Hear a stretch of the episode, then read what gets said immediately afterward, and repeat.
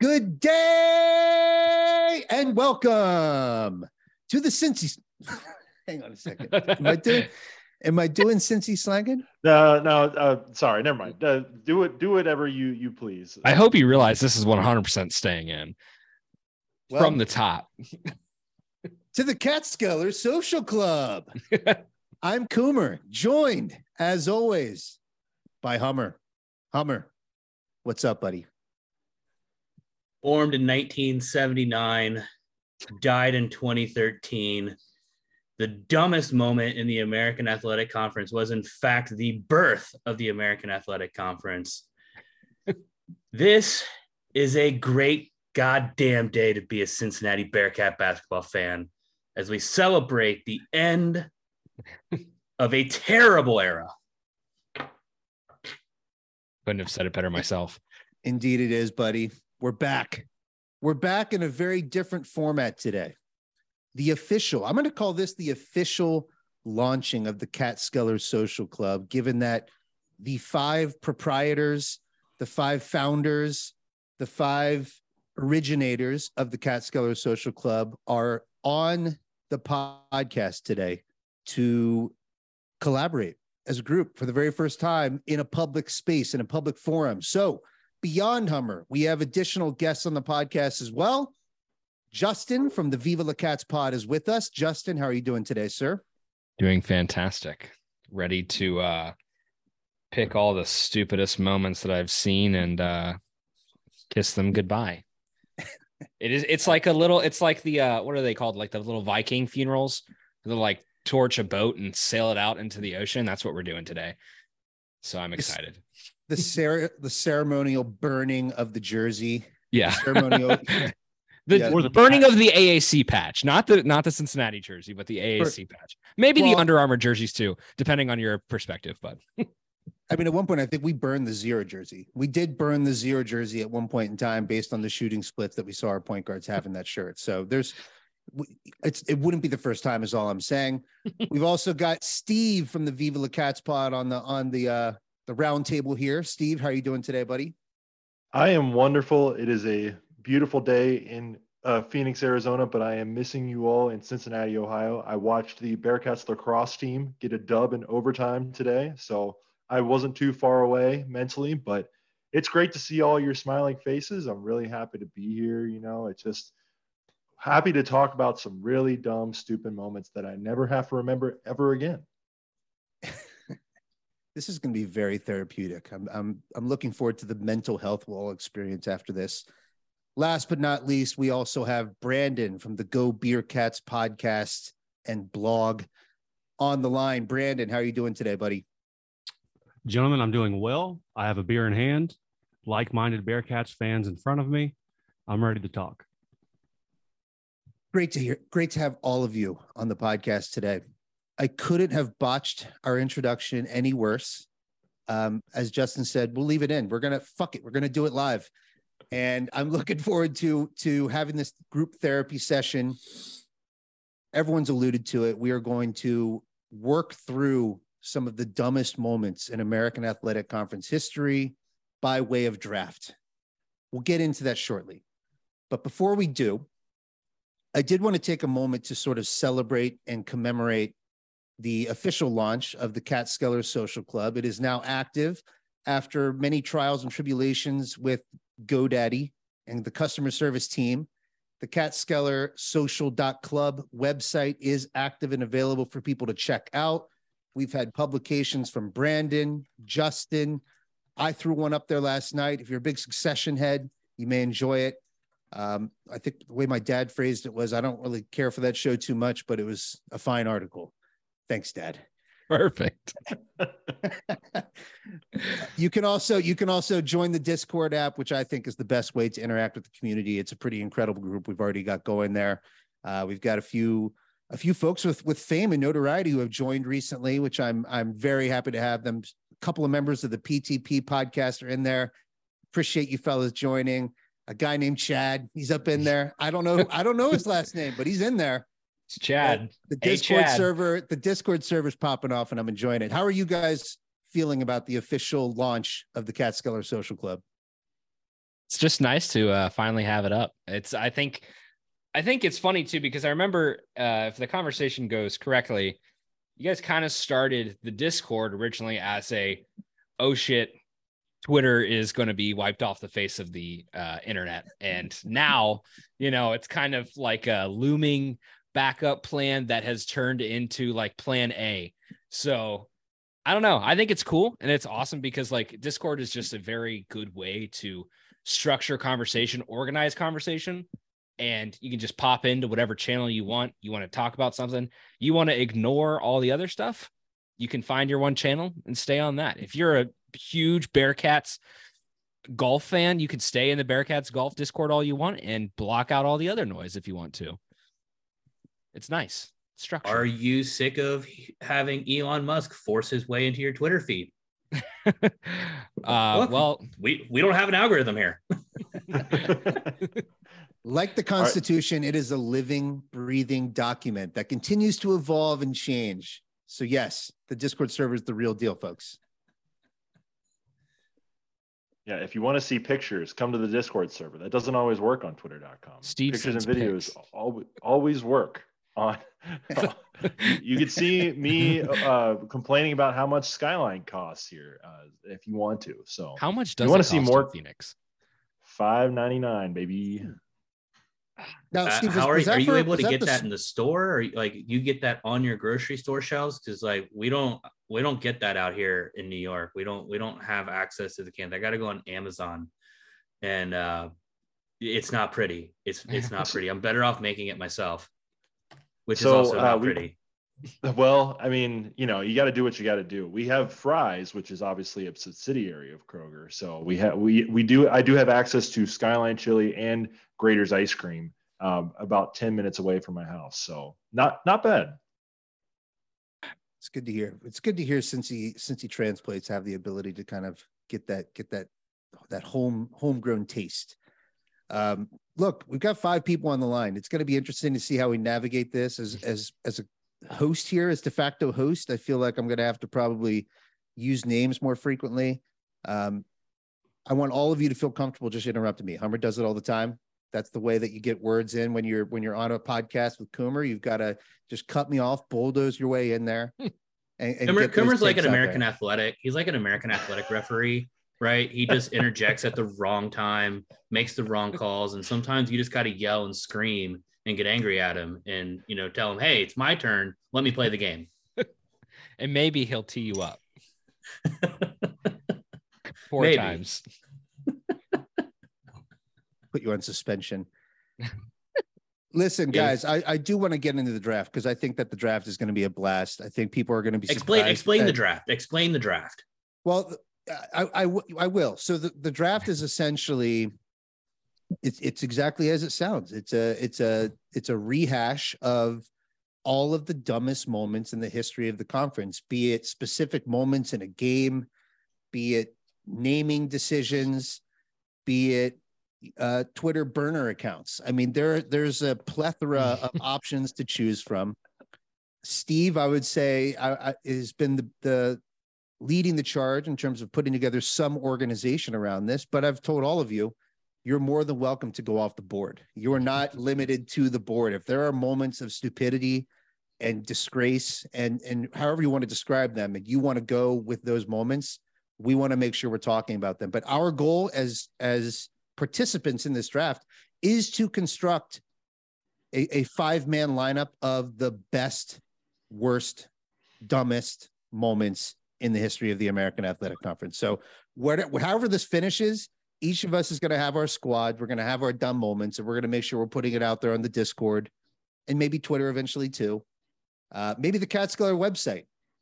We're putting it out there so that people can can enjoy this with us and probably vote in some way, shape, or form on who did have the dumbest of dumb moments in the history of the American Athletic. It's March, baby. Do we need to just turn this into a, a A bracket? bracket? Oh, I think God. we've got we've got at least around 30. We have 32 here, I- at least. I don't think we have enough for 64, but Oh, I mean, hey, who, who knows? We could come up with 64. We could even put this out to the people and see what we missed too. I got two Oh, I've, on my already head been. right I've been. now. I've been adding. I've been adding to the list as we've been talking. I have two that are Love it. sitting in the back of my head that I know for a fact are not on this list. So I love it. Okay. All right. Even better. Even better. I did want to say real quick that I, I copied and pasted this idea from the Houston uh, site, gocougs.com. So if you're ever interested in Houston stuff, definitely check them out. I do want to give them their credit, but it was, they only had hmm. 10. And I was like, no, no, no. There, there was much more. There's oh, there's more a meat on that whole bone. lot more than that. Things have been way dumber over here, boys. Okay, watch Yeah. us work. Oh, watch yeah. us cook. Hold up. Hold up. Let Hold him up. cook. Let him cook. No, that sounds. I, I really do look forward to the draft. Before we do, the Bearcats did just wrap up their regular season. Senior night occurred. Senior night honored Kalu Ezikpe, Rob Phinisee, and David DeJulius. Questions were asked about why Jeremiah Davenport, a four-year Bearcat, was not included. Mika Adams-Woods, a four-year Bearcat, was not included, and Ody Oguama, a two-year Bearcat, was also not included. Now, all of those players have additional years of eligibility left, potentially available to them. Landers Nolley the second is also a guy who has another year of eligibility left. That's the way it works under the Wes Miller era. You, if you have years left, you are not being honored on senior night. Those, them's the rules. uh, but I was surprised, and surprised might be the wrong word. But obviously, senior night went incredibly well. Blew out SMU, played a very bad opponent. This team is not good. Um, but David DeJulius had had himself a game.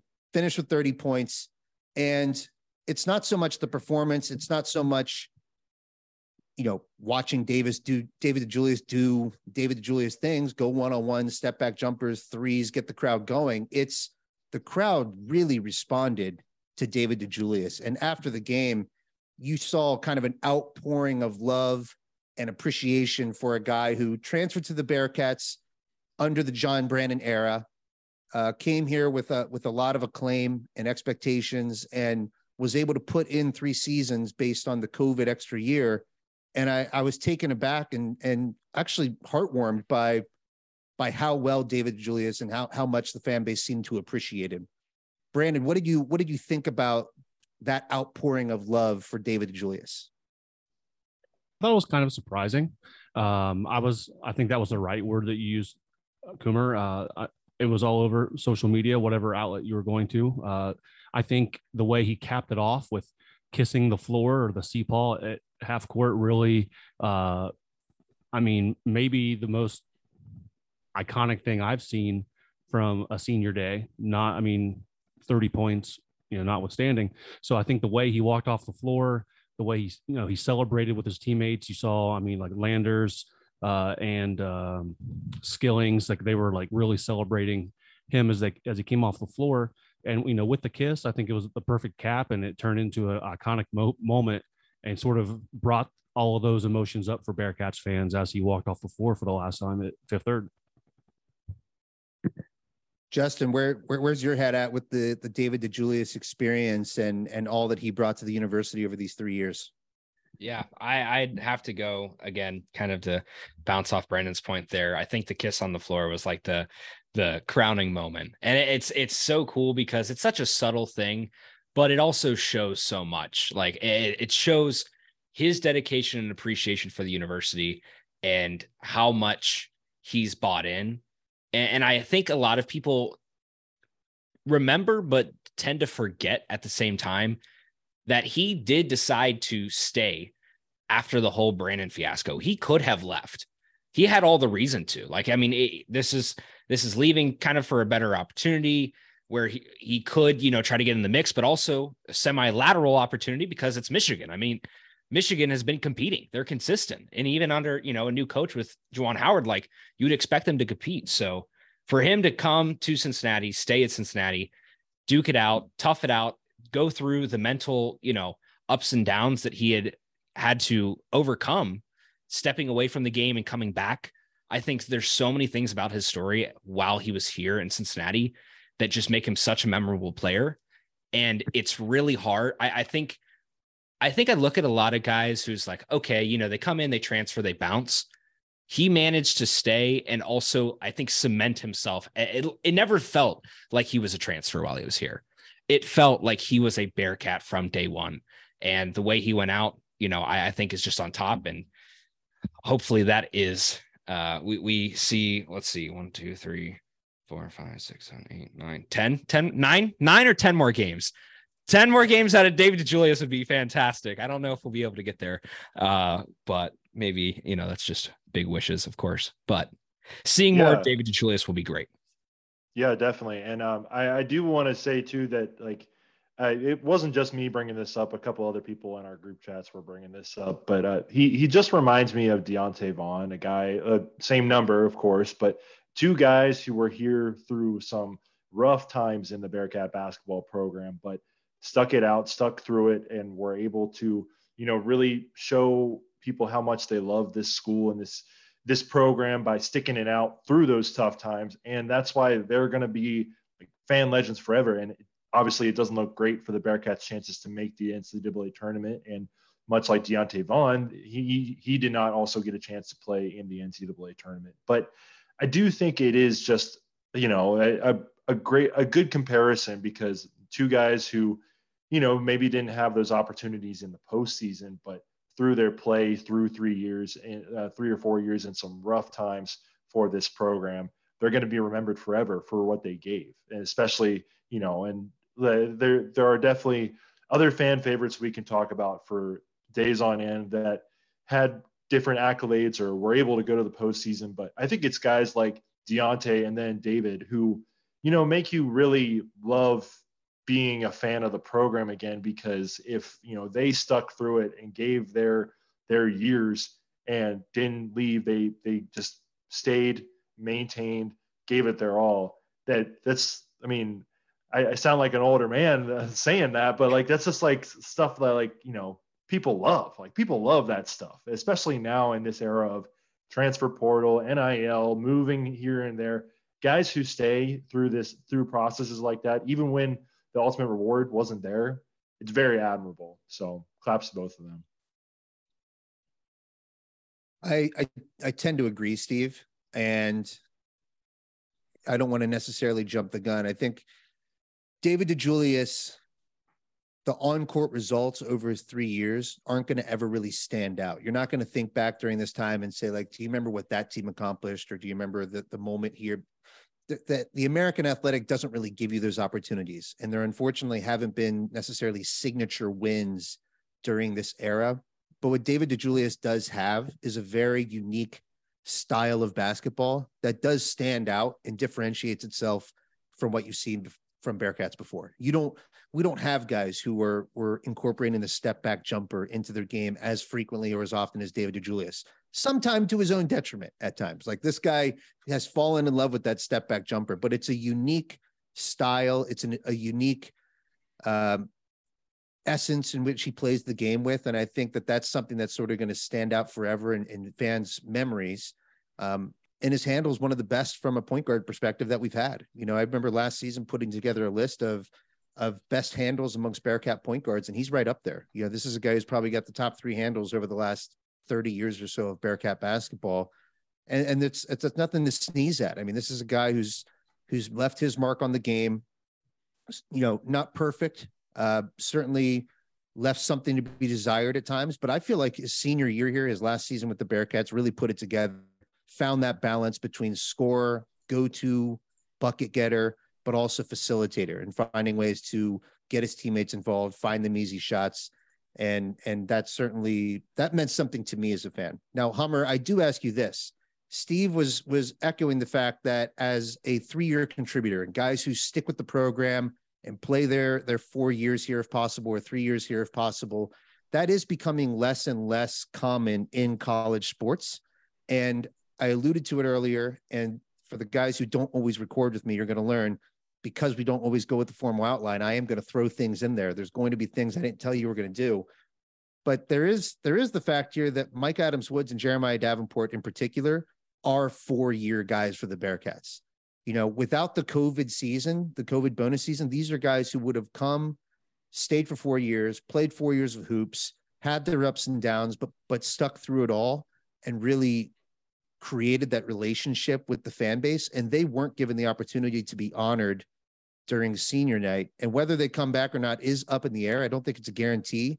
So I ask you, Hummer, is that a miss? Like, is that a missed opportunity by Wes Miller where these are players who, whether or not they come back, should have been honored on senior night? Isn't the senior night honors though really up to the player if they decide they want to be honored, right? Like, I feel like that's the, their decision when they're saying, "Do you want to be honored?" And I think the intention here is that these two players want to return to become Bearcats and play the extra year. Whether whatever the fans may think about that, I think a lot of it also has to do with you know these are guys that are more than likely not they're not getting drafted in the NBA, right? That's not going to happen, and so their only option is playing college basketball. Um, there is one thing though that I'm going to give Deonte Vaughn some major props where he does have some accomplishments on those teams. His his UC basketball teams out of the four years he was here beat Xavier twice. These guys haven't beat Xavier at all. Ooh, no tournaments, no beating Xavier, zero accomplishments. there's the Damn. heartwarming. There's the heartwarming uh, bow on that. David well, I, I, I, heard I heard ten David games. DeJulius hater. I'm hearing 10 games. You know what? I'll I'll take four, right? I'll take four more games of David DeJulius. That gets us a dub in the NC in our tournament because I'm not counting in NIT. Those are preseason games for next year, right? Postseason, preseason games. I'm taking at least four more. Get us to the first round of the NCAA tournament. Win this thing out, right? We go through Temple we played Houston close. We can do it. Get us an accomplishment for these guys to hang their hats on before before the end. But I will say this about David DeJulius: he deserves a Wikipedia page. He deserves his own Wikipedia page, and I think that's how we can honor him as a way. Let's create the Wikipedia page. We'll put his Cincinnati stats up there, his accomplishments, a little bio. You know, that's how we can honor David DeJulius because you know, look, he he, he was great here. Like you guys all mentioned, all the same points. He, he was here. He stuck it out through the hardship. You know, he had a t- uh, coach who was essentially forcing kids to dehydrate themselves and nearly die on a basketball court. Um, he stuck through a local podcast, uh, getting him, getting said coach fired. He, um, you know, and he's here. He's right. Two coaching changes. He had, he went through how many coaches through his career in NCAA let's get the guy Wikipedia page. All right, let's honor him properly. Oh, you know, I, I, think it, it is worth mentioning that that David DeJulius had every reason in the world to throw John Brannen under the bus and didn't. You know, he took he took a period, a hiatus from basketball, which he mm-hmm. clearly loves. He adores playing basketball. He adores putting on the Cincinnati Bearcats jersey. Literally had to step away from the game during that COVID season. And despite all of the the tumultuous uh, practices and I guess life threatening practices that were happening behind closed doors. He he stuck with the team, but he also didn't throw the shots that he could have thrown. And that that does speak to the the character of David DeJulius. Like he didn't feel the need to pile on. He wasn't going to be the guy to kind of end Brannen's coaching career as it was. Um, David DeJulius was sort of the the guy people pointed to who were defending John Brannen uh, as as the reason that he should be able to stay. So uh, great callback from Hummer. Hummer. Hummer has Hummer has destroyed Justin with that monologue. I'm sorry. I just I just think it's it's really shitty. But like the idea of a coach, it's it's crazy in hindsight to think of like all the stuff that came out about Brannen, and it's like it's like he's running like a, a, a military operation and like, he's trying to condition these guys but like the shit that happened and came out of that like is so messy but it's it's it's laughable how awful that was. And it's also crazy like you said too like david is such a humble guy and to be able to like just straight through it and and and, and keep a clean slate like i mean i i give him props because there's I, I'm surprised. I'm amazed with the amount of people that did not drag him. I, I, think all the players that left did, and I think all the players that didn't did not. Um, which I think says a lot about the Cincinnati program as well. But um, you well, know. when we get David on in like 10 years, then he can talk about all the stories. You know? like, he, like, he comes back for his 10 year reunion with his guys. He's like, now there was some shit back in the day. Let me yeah. you, then we let him go for 45 minutes. That that's that's content right there.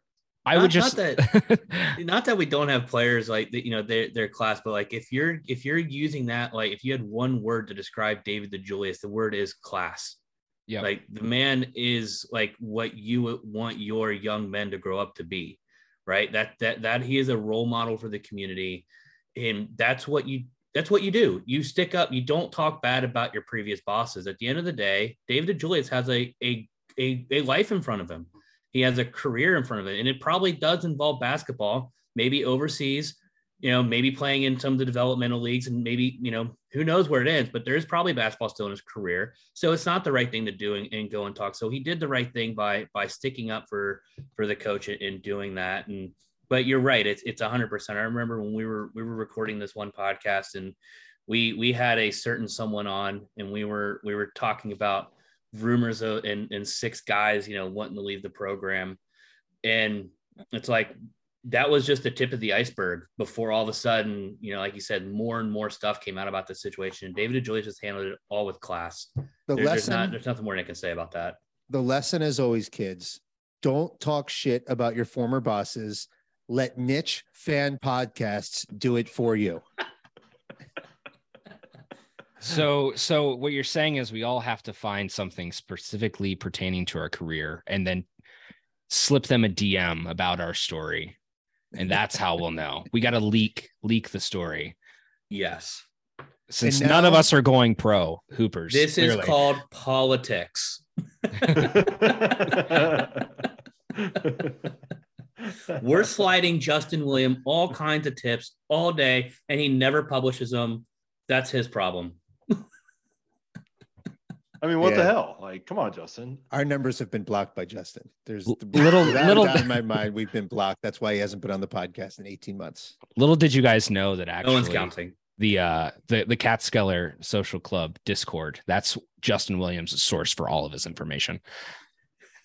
Very true. Very true. So anyway, I feel like we've we've properly honored David DeJulius, who, who's going down now into the into the pantheon of Bearcats who, as Hummer put it, don't have many accomplishments of note, but did leave a mark on our hearts and and our guys that we will cherish their time with the Bearcats. Look, I love anyone who loves playing for the Cincinnati Bearcats as much as David DeJulius loves playing for the Cincinnati Bearcats. And that is worth honoring. And I'm, I'm truly happy that he got his moment on senior night against SMU. That was a really, really cool moment. Brandon, I think you said it was one of the more memorable senior night, you know, the kissing of the midcourt. That was, that was truly beautiful, something to behold. And I can't wait to watch future moments like that, not on ESPN plus with horrible AAC quality broadcasting. That is something I also look forward to. Fellas, is it time? Is it draft time? Is I it dumbest so. moment draft time? I think it is. Should I add in think like so. a mu- a little like the draft music? Absolutely. Just Well, gonna add- clip it yeah. in here. Oh, I thought you had like a soundboard and you're about to start like DJing it up. There we go. So let, let me get to are we so we're definitely saying like these are the draft is this is the dumbest moment, like worst moments or your favorite moments. Like is it because sometimes some of the dumb moments happen to be some of my favorite. I think Hummer, I your think- favorite du- favorite dumbest moments would probably be the best way. Your favorite dumbest moments, and you're putting together a squad here. You are putting together a five man dumbest moments roster that's going to be competing against Steve, Brandon, myself, Justin. We want Hummer's five favorite dumbest moments, and it's going to keep being phrased in different ways. It's never going to make sense. But in order to get into the draft, we need to start by with Steve hitting the random name generator and figuring out what the draft order is going to be here. We're going to go snake draft, obviously, as any logical human would do. Oh, we So should have done auction. with real money, a fundraising, a fundraising event for Cincinnati. See, there we Ranch, go. maybe. Yeah. Twenty That's how we dollars. I want the first bucks. pick, and it's all going to the NIL collective. 25. All right, All Steve. right. The drum, the drums are rolling. Please, what is our draft order for the dumbest moments in the history of the Alrighty, well, AAC? I will show you so it's not um slant. Well, I'm on. you are not going to be showing um, me. You are blurred. We're going to trust you. You're a man of okay, integrity. Anyway, so with our first pick tonight, the order will go with Brandon, Ooh, Hummer. okay. Justin, uh, myself, and then Coomer, you will do the wraparounds. So five picks each. Nice. And I, I will be ta- tabulating these down, put out a graphic, a blog, and um, maybe we can cut up some video or something too. So Uh, we'll sounds good to me. But Always loved a good. I'm wraparound. excited for this, boys. Uh, Brandon, you have the first pick. Go right ahead. And with Um, the first pick of the Bearcats' dumbest moments from the AAC draft, Brandon selects. with the first overall pick in this draft. I think it's a no-brainer, gentlemen. John Brannen not starting Tari Eason. What Ooh. the hell? I like that. strong, one. a strong like that leadoff one. effort. That was pretty. A that was- current NBA, a current NBA starter not being played to be fair, one out of two got- years of his more college like, he's more like a six man in the NBA. Let's get our facts straight. Tari Eason is coming off the bench for the Rockets, but that's for an NBA team full of other first round draft picks and high potential players. Brandon, who remind me who was starting in front of Tari Eason during that period of time? Don't know. Who the hell wasn't it, knows? I wasn't it, wasn't it rap? Uh, I Couldn't think. I think I think we I do watched know. every season. I couldn't tell you. I Um, think we do know who it was, and I think it I think it was one of Hummer's favorite players. did he happen to sell his car and move to Europe? That only narrows it down to two. So Right. I'll give you a hint. Top of the morning to you.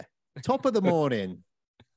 Wasn't Rob Banks starting over Tari Eason for a couple games there? oh Oh my god. Was that he? did happen. That happened a couple games. He benched Tari Eason in some like, you know, I need to burn your stat sheet type of ritual. and um and yeah, he started Rob Banks over him a couple games. Yeah. hold, that hold on, was, hold on, uh, hold on, hold on. I'm just coming to the realization that we had a Bearcat. His name was actually Rob Banks, like robbing banks. I've never put two and two together, but damn, that's a hell of a Damn! name. I never made that joke. What the hell? Yeah, that's that's a missed opportunity. Sorry. I, I think Sorry I to We all call, Hummer- we call we call these guys uh, victory cigars. you know, you only hope to see them when you're up by 20. Um, but Yep. we saw them more when we were down by 40, uh, more more often than we saw them no, when we, we were up we by didn't we didn't see him up by anything. We saw them starting in front of a future first round lottery pick. That's when we saw our victory cigars. Brandon, that is a fantastic first pick, sir. Who's who's going to be tracking these picks? I'm, I've got it. I'm, I'm, ca- Oh, uh, Justin's these on it. Justin, you are okay. Yeah. All right. I'm taking them off the board. Okay, and I'll put the Oh, highlighting them in red. Who? Yeah, yeah. So, but I put who, who, and where. So, um, next up we got Hummer. Hit us with your first round pick, baby. God, this is so hard, guys. Why are you doing this to me? But uh, I'm gonna I'm gonna go with my first round pick. is is definitely it has to be the UConn shot in three OTs in the conference tournament, and I, I picked this one because I don't remember how much time's left in this game. I think it's like literally 0.1 seconds. And not only does he they inbound the ball, he takes a dribble and then shoots. And yet we had a game not too long ago with 0.4 seconds left in, and we literally hear the ESPN uh, peanut gallery say say to us knowledgeable Bearcat fans that it is impossible to catch and and turn and shoot, not even dribble. I don't know. He didn't even mention dribble, just catch, turn, and shoot. Impossible with 0.4 seconds. Uh, and then I also proceeded to see us throw a very stupid inbound pass when we needed, I think, three points. Um, that was caught at the free throw line. So, um, just altogether reminds me of a string of stupidity that we have witnessed in this conference, and reminding me of just once again how terrible the officiating has been in the American Athletic Conference.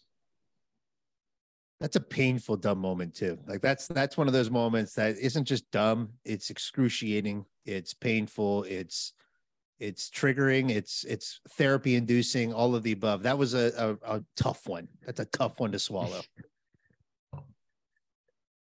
That one was uh, just just pain, and then UConn fans used that as their their bragging point for about four years after that, while they were still complaining that the American wasn't good enough, which it wasn't. But uh, I I hate UConn fans. I'm so glad they're gone. I don't have to ever deal with them again. So You know, No have, have you guys ever been to have you guys ever been to Storrs, Connecticut or or Hartford for that matter? It's a shithole. Uh, both both places are shitholes.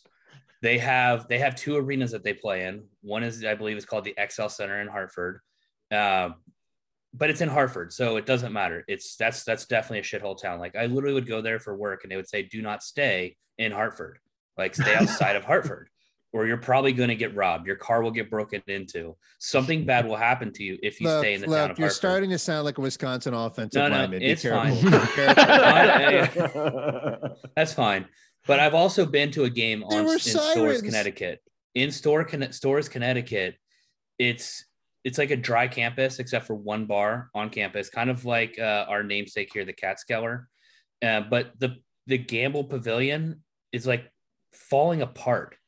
The the literally the dome on it has like shreds of like sheets that were like just hanging down because they just haven't renovated or fixed it. and like it only held like a few thousand people and it wasn't that loud. That's why they have to move the games to Hartford to get more people and to make it louder. But like Storrs is also in the middle of nowhere. So you're cold, you're in the middle of nowhere, and there's only one bar on campus to get booze. Why the hell are you going to Connecticut to play basketball? There are a Um, bunch um, of other Hummer- schools closer to. this is gonna be the a long draft if this keeps going. Dude. I'm sorry. I hate UConn. I hate them. I hate them with a passion. And God, fuck that school. That's about the best Hummer rant we've had since the Temple message board night. Thank you, Hummer. Moving on to our third pick of the dumbest moments in American athletic history. Justin? Oh, this is such a hard I'm list to choose Burgundy. from. um all right. This one might be a stretch. It is on the list, and it might be a stretch to take it as the first one, but I believe there are a lot of implications that come out of it. There's an old saying, uh, for those of you who are familiar with the great state of Michigan and the Upper Peninsula and Wisconsin. If there's one thing that Wisconsin ever told me that told me everything about them, it was the fact that they let Michigan get the Upper Peninsula. The American is no different. The fact that you let go of the Big East name and chose to become the American completely wipe any amount of identity or historical statistical any anything. And just we're a brand new conference rebrand and give the big east to a basketball conference that then completely dilutes any amount of legitimacy that you have as a conference to say hmm, we we did we did a couple things. We're pretty we're pretty good. To just wipe the slate clean and then screw over all these teams and let all your other teams pilfer out. I don't know man. I think that was one of the biggest screw over moments and oversight moments that I, I I don't know. That's that's like taking the it's it's not the same as taking the SEC or the Big 10 and rebranding it, but it's the same thing. Why would why would you rebrand a conference that has any amount of history and totally wipe the slate clean? And and and uh, let let a bunch of Catholic basketball boys take it from you. It, it's it's sad. It's really sad and I, I think that honestly is a very small amount of just disqualifying factors that led to the American never getting any amount of credit. Uh, thank you, Power Six. Perfect pick, no notes, steal of the draft so far, and frankly, a tone setter for what would become of the American Athletic Conference. I think that's, I think you nailed it. I think there's not much more to say, especially when you put the the Catholic schoolboys cherry on top. Well done, Justin. Nice pick. Steve, what you got with our fourth pick? So uh, I have a strategy for this draft, and uh, it's just because I was in school during some of the, our time in American, and as well as working for the football team during some of our times. So these are a little bit more personal to me. So I really wanted some value though with this first pick. You got to really bring it your all. And this actually happened against one of our future conference members, uh, Brigham Young University. The Bearcats hosted them for a November game in 2016. and they lost 20 to 3. It was not a good game. It was pretty bad. I, I had to watch the whole thing because I was filming the whole thing for the coaches, and it was just ugly. Like we could not get any offense going that day. Taysom Hill kind of did Taysom Hill things to us, uh, not as badly as some other teams, but it was still just gross. And Tommy Tuberville, uh, you know, walking off into the game day locker room to answer some questions, uh, he just decided to say, you know, uh, I'm going to talk to some fans here engage some fan reaction. And then a fan decided, you know, Tommy, this is still my favorite audio from the Tuberville.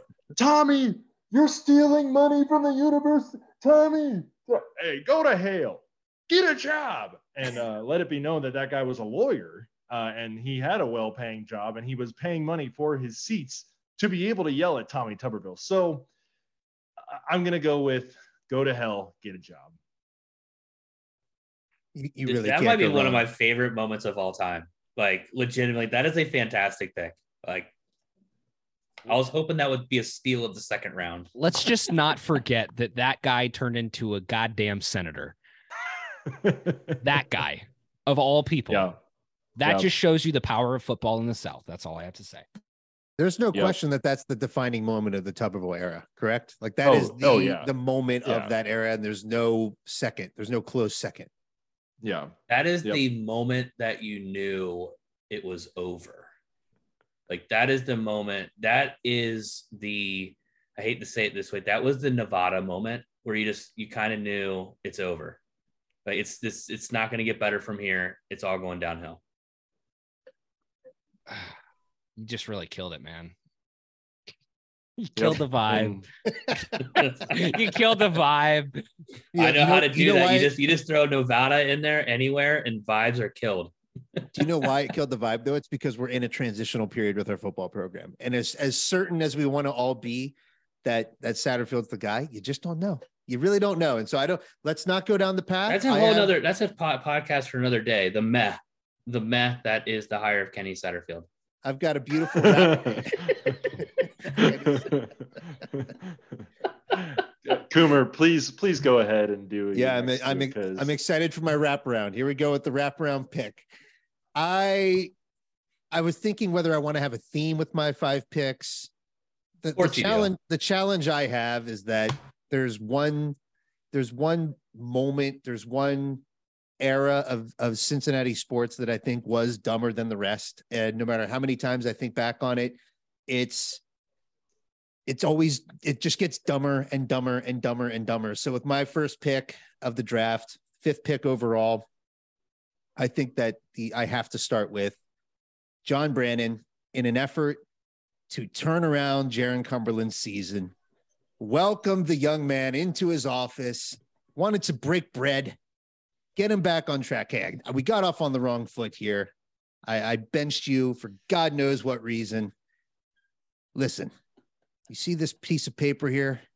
Shakes the piece of paper. He says this. you see, coach, coach, what's that? What's that vase in your hands? What are you doing with that vase? Son, this is an urn. We're to burn this stat sheet. We're to burn this start.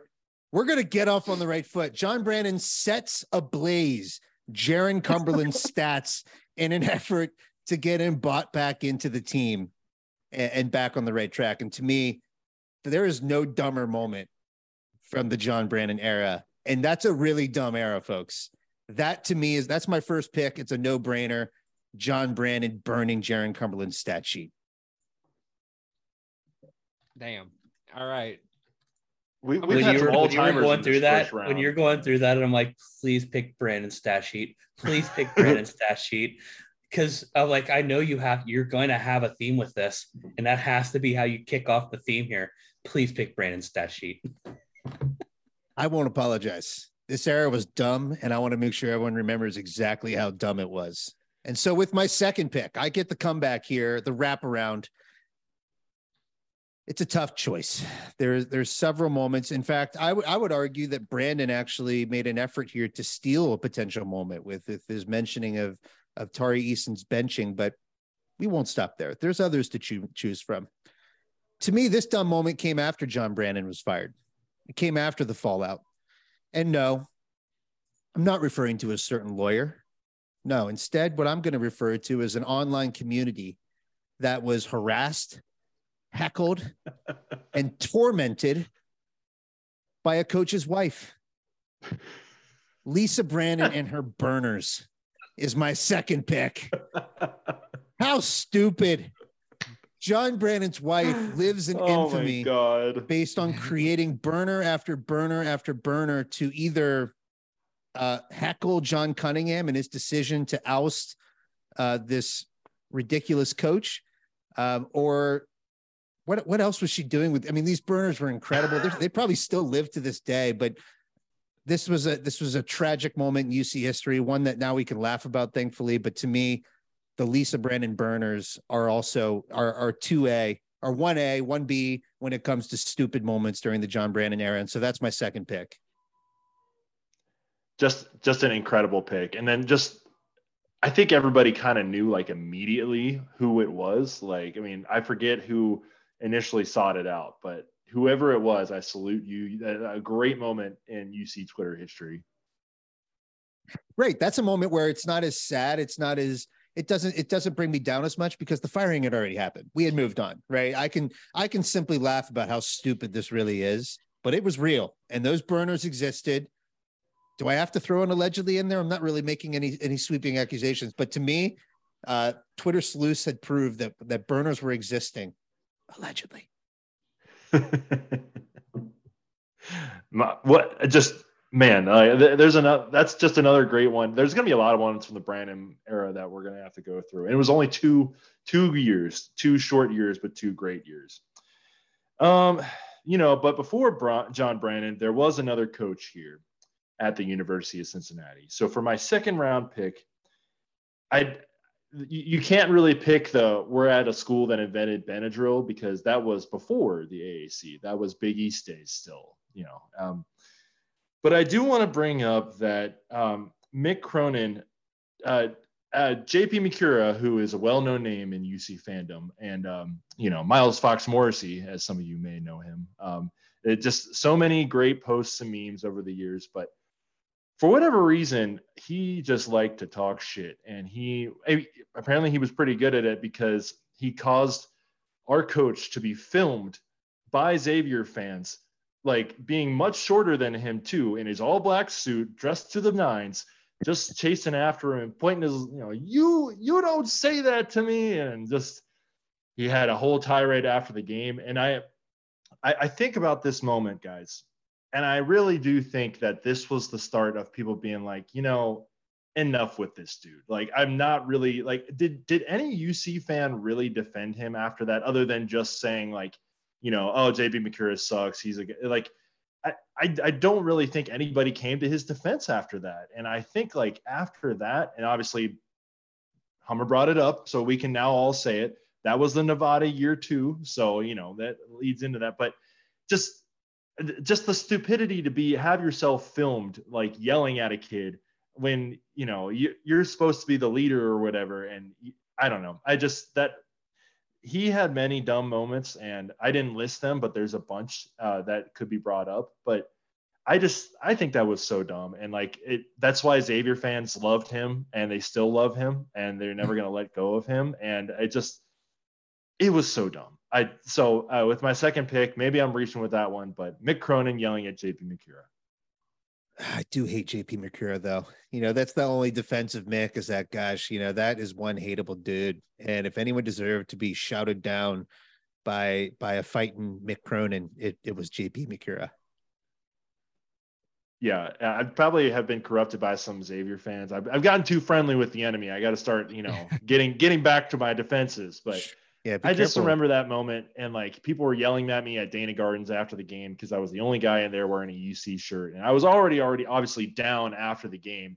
Some nice young lady who went to Xavier told me that our, our team fucking sucked because we didn't cover the spread, so that was uh that was good too. But um, just I don't know that whole, that whole a, moment was just so dumb she was a degenerate before being a degenerate was cool in 2023 but i will say i'm i feel like a concerned dad right now where you're starting to hang out with the wrong crowd and i'm like son you need to think about who you're, you're spending your time with find some good influences stop hanging out with talking to xavier fans come on steve completely fair.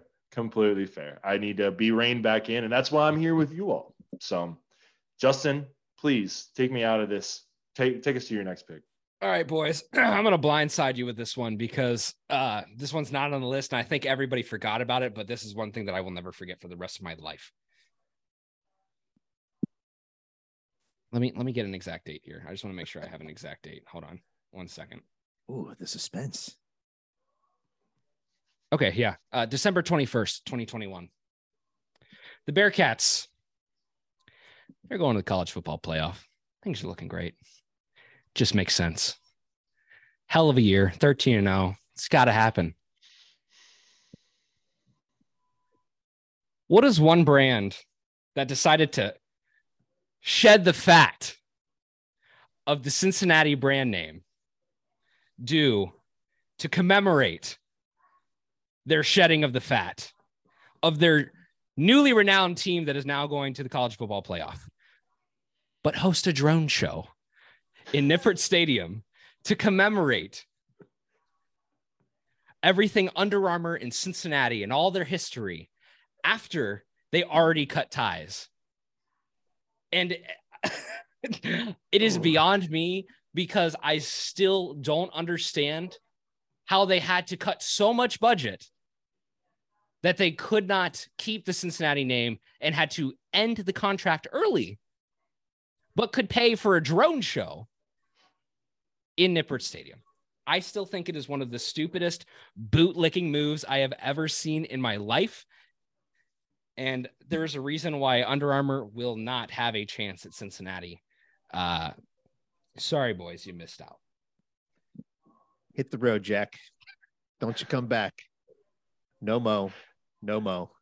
Justin, I admire your hate for this single thing because, like, I, I, I think this hate. is a yeah, it's it's very niche hate. I don't know if it would have been brought up. I completely forgot about it. So I, I personally think it was a genius business move by by Under Armour, and, and that's I'm, exactly I'm, why it's stupid. I'm that's exactly gonna, why it's yeah. Stupid. I'm taking I'm taking the other side of the argument here. It's a great, great, great, great, great time. Look, they, they didn't have to pay extra money to us. They get the extra exposure and they get this, you know, what they spent to spend a couple hundred dollars on on some shitty drones. I mean, it's probably more, you know, two thousand dollars on some shitty drones. Congratulations. They, they somehow made the front page of the Cincinnati Enquirer, but no one paid for the subscription to see the actual story. R.I.P. Enquirer. Pay us one dollar. one dollar for three months, and then nah, sorry, too much, too much. Back to Hummer. All right, Hummer second guys, round pick. I'm gonna make fun of myself here. I'm gonna go any basketball game at Temple. Uh, been to quite a few there. Got a picture with the so with my idol there. This is so on brand. So I'm Brandon. Got that picture with Brannen at the at the Temple game. somehow, somehow got myself courtside seats for like eight dollars. How'd you do that? How could you ever get courtside seats at Temple? Eight dollars, eight dollars for courtside seats at Temple. Uh, sat behind, sat behind the Terry Nelson, the Terry Nelson. and after the game, just like waited around and was hanging out with all the players' families. Mosey my way on down to the court. Got to meet John Brannen. Got a picture taken with him. But not only that, I've been to other, that same game. The fans behind me were like, like they're all like, oh yeah, like we're gonna beat Cincinnati, and I'm betting them beers. And I'm like, do you guys realize like you guys are playing against the reigning conference player of the year? And they're they had no idea. Temple fans had no idea Jarron Cumberland was was on the court. And I was like, you guys are so dumb. Like it was the easiest beer I've ever won. So not only did I meet John Brannen, I was trash when I met him. And That's and the I only was, way to meet John Brannen. yeah, and I remember just I talked to him about uh Gate the the the Madsen twins. Um, you know, and he was I mean, he was nice. you talked to him about the Madsen twins? Yeah. Wow. Choice. We had we had just done our uh, our our profiles on them with I forget who we interviewed on that one, but um but yeah, no, um, any Temple game, dumb dumb things happen. Temple fans are Um, they have boards, so I don't know if we can wrap the boards into this conversation, but they're they're fascinating. Go watch the Temple boards, especially when they play UC in football. Scroll back. There's like this this this very like they start off super like we're gonna win. This is what we have to do. This is gonna happen. To like immediately as soon as the first kickoff happens, it flips to like shit. Oh my god. this is this is the worst day of my life. Maybe maybe if we get more people to watch TV, we can we can we can flip the energy. Maybe, maybe, maybe. A solid Maybe. pick, sir. I would expect nothing less. And this is this podcast clip is no doubt being going to be played in the Temple locker room heading into our matchup on Friday. Bulletin board God. audio. Bulletin material.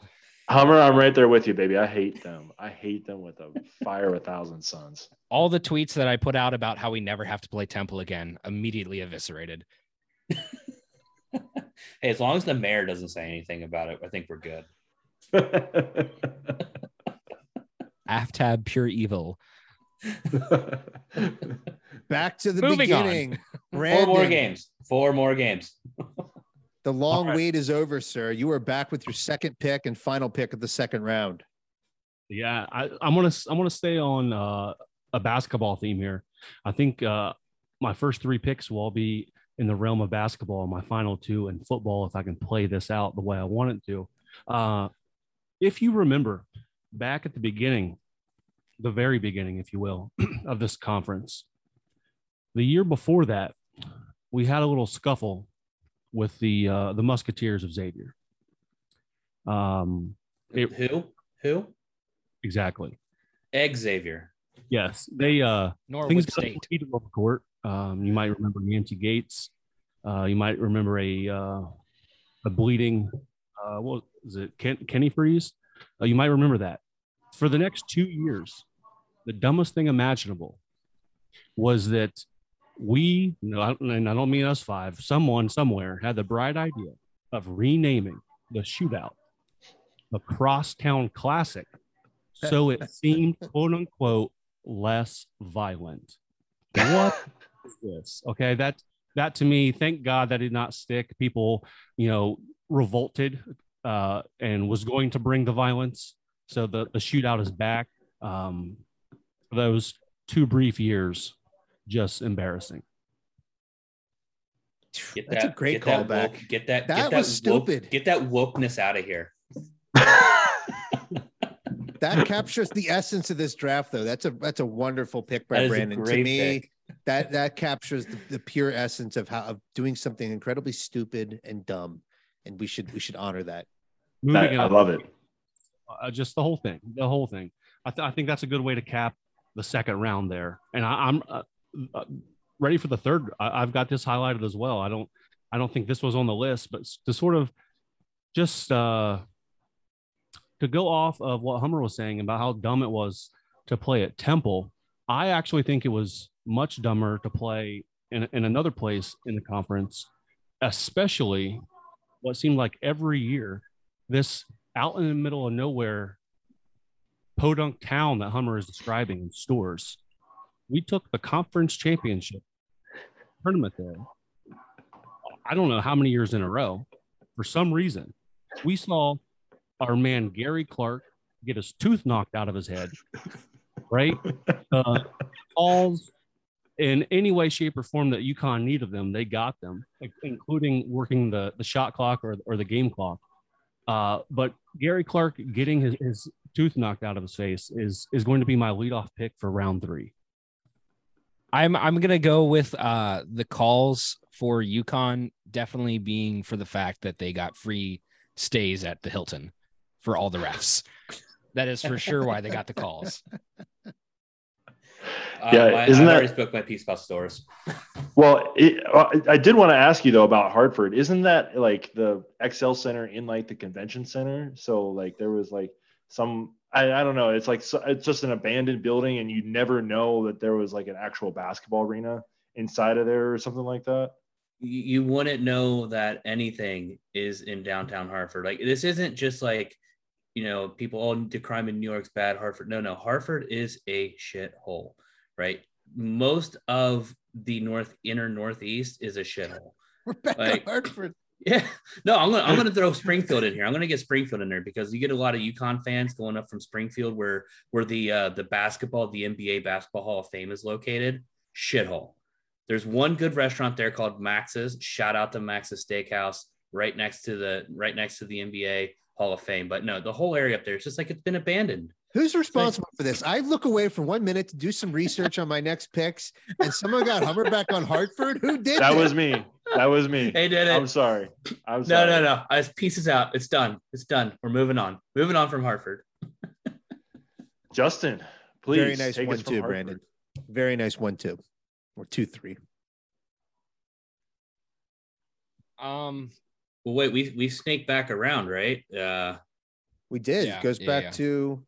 Goes it's not- back to- Is it Justin? no, it goes don't back be- to. Hummer. Yeah, Yeah, look don't- at this. don't be He's Oh, stealing wait, the no, deal I'm here. sorry. Yeah. Oh, Yeah, yeah, the yeah. deal. I was gonna Whoa. say. Myself on Whoa. the Whoa. Sorry, Melody box. Justin Penalty looked box. ready to do it too. Thief. Uh, you know, mine's not on this list, but I think one of the most stupid things that the University of Cincinnati has done since we've been in the American Athletic Conference was the day that Under Armour decided to cut ties with us, that we let them hang around with a quote unquote equipment deal when we have someone who literally works for Jordan Brand. What the hell are we still doing flirting with Under Armour when literally we have someone who's been working at Jordan Brand, who was a former University of Cincinnati basketball player? This is the dumbest thing that I've, we've been saying over and over and over again. When I hear Kelvin Sampson uh, with his stupid little, I'm to be funny quote, yeah, I walk into recruit's house and they say, Hey, nice Jordan 12s, coach. And he's like, I don't even know what those are. Get the fuck out of here. You totally know what those are. You know what you're doing. You know exactly how those bring the kids' eyes light up. And on top of that, Houston, your colors are red and white. All right. Chicago Bulls colors. The only thing that makes it better if it's Bearcats, because throw some black in there, baby. And we are the original colors of Jordan. All right.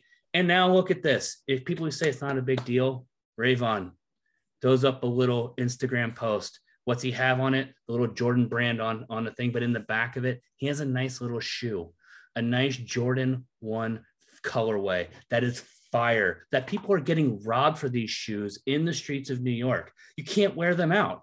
Yet we decide we're just going to stick around with Under Armour for some free gear. Dumb. oh God.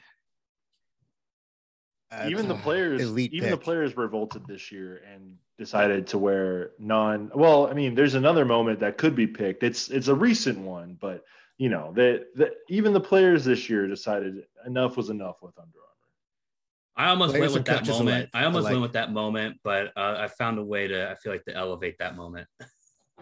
i like it i like it He pulled out the 1997 vintage. now we move on to Justin. Third pick. See, this is tough. I'm trying to. I, I there's so many good things here on the board, but I have so many other things that are off the board too, and I don't know if all of them fit in an exact order. But um, I'm gonna say something to the effect of. No, I'm going on the board. Uh, 2017 Miami. Um, they thought they were the Philadelphia Eagles. They thought they were going to win the damn Super Bowl. They thought they were going to beat Cincinnati for the first time in uh what would that have been at that point? What, like 13 years? Somewhere thir- 13, 12 years and grease the poles only to have the entire game crumble in front of them in front of the end zone with like a minute left. And this game that will always torture them and haunt them because it's just about the closest that they've ever got. Uh slips away in the end. And yeah i don't know. I the fact that they greased the polls for miami of all places. It's not it's not like this is some big school. It's not like this is like tennessee beating alabama where they carried the polls halfway across the city and dumped them into the river this is miami ohio folks there there ain't shit to do there It's like a double entendre of dumb because it was dumb to do it thinking you were actually going to win the game. But even if you were going to win the game, fuck the goalpost. What are you doing?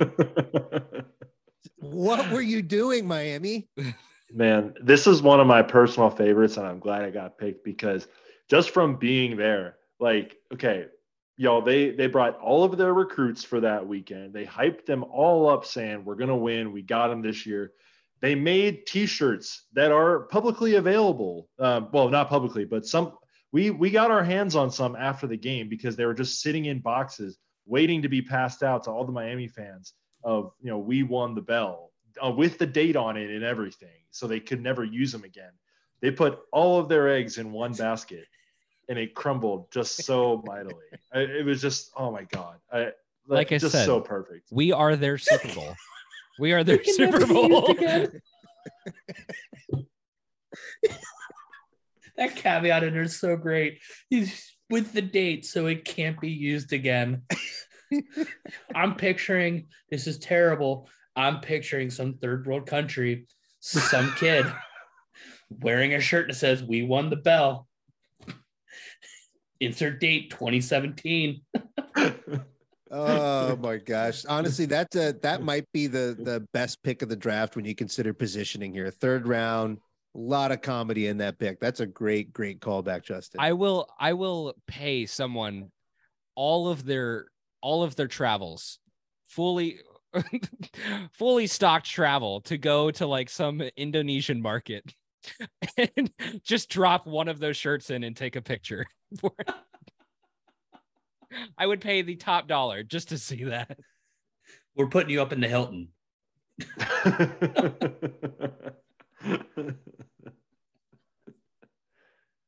All right, who's who's up next?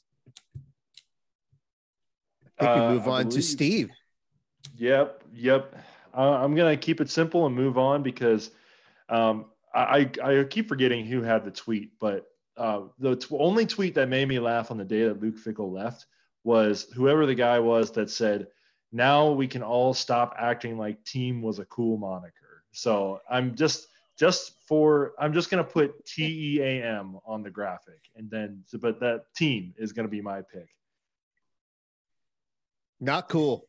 Not you No, know. The, no, I think the abbreviation. I think out the abbreviation doesn't look terrible. Personally, I'm like I don't. It's pretty harmless, but once you like dive into the meaning behind it, it took me like three years to actually learn what it meant. I was so disinterested. It's a cool team. Uh, I get it. It sounds like something Scott Satterfield will come up with. All the hate Oh, or the how much swag he doesn't have. It sounds like something that he he would have brought into the university. Scott Satterfield. You mean Kenny Satterfield? Kenny.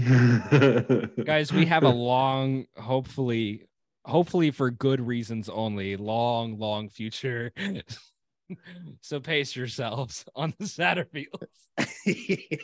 Kenny, baby. I think Let's that go. that ship has sailed, Justin. There's no pacing happening. This is Uh, we're, we're going y- in.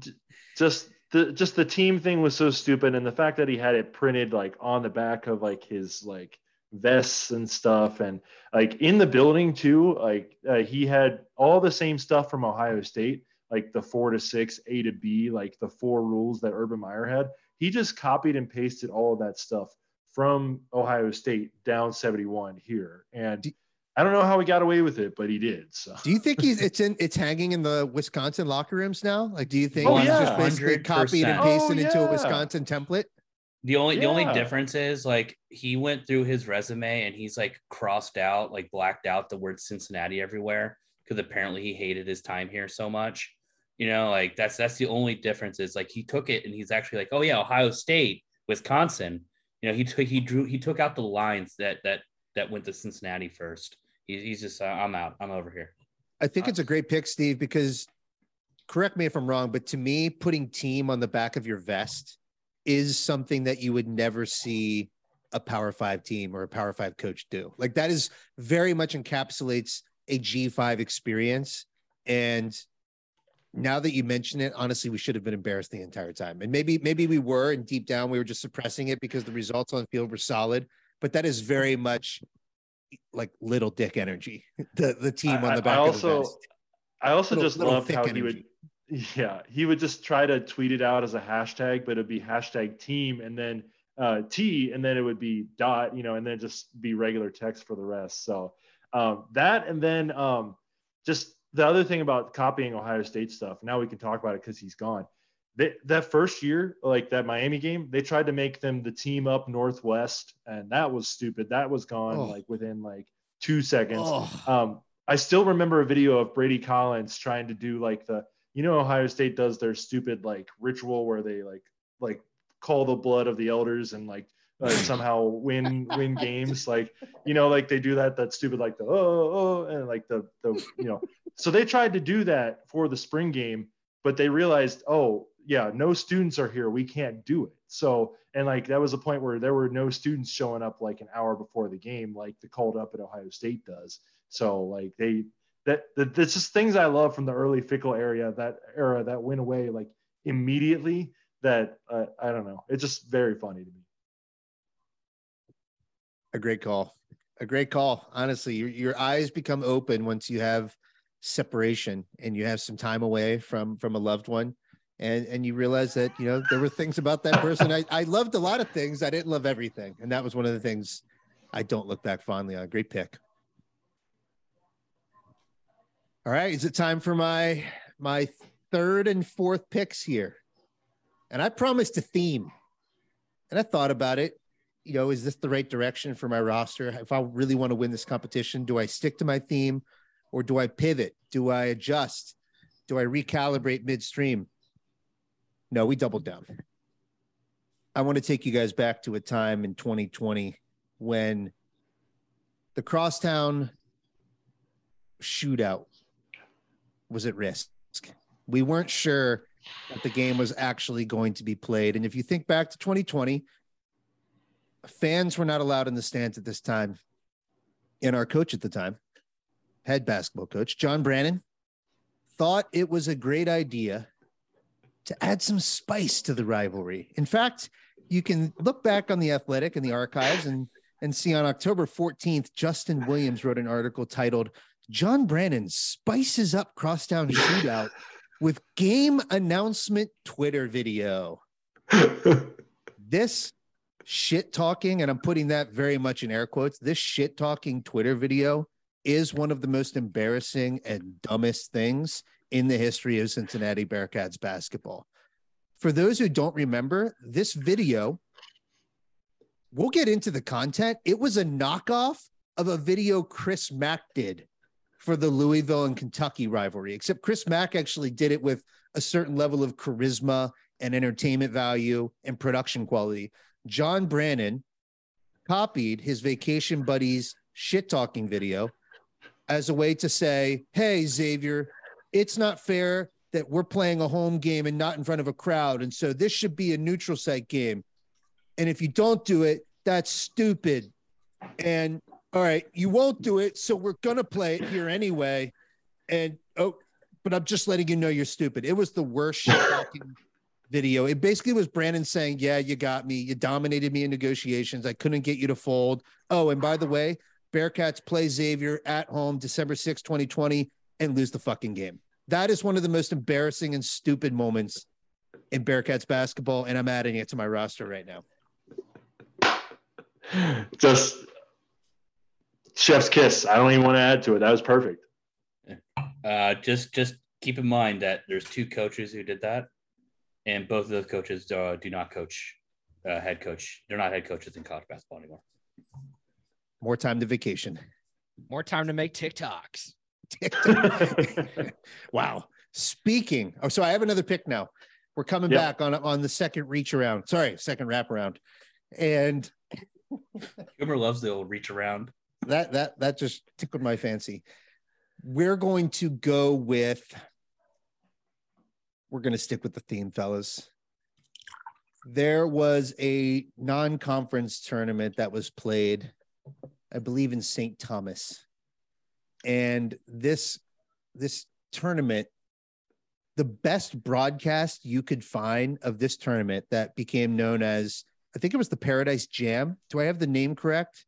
The Paradise Jam played in St. Thomas.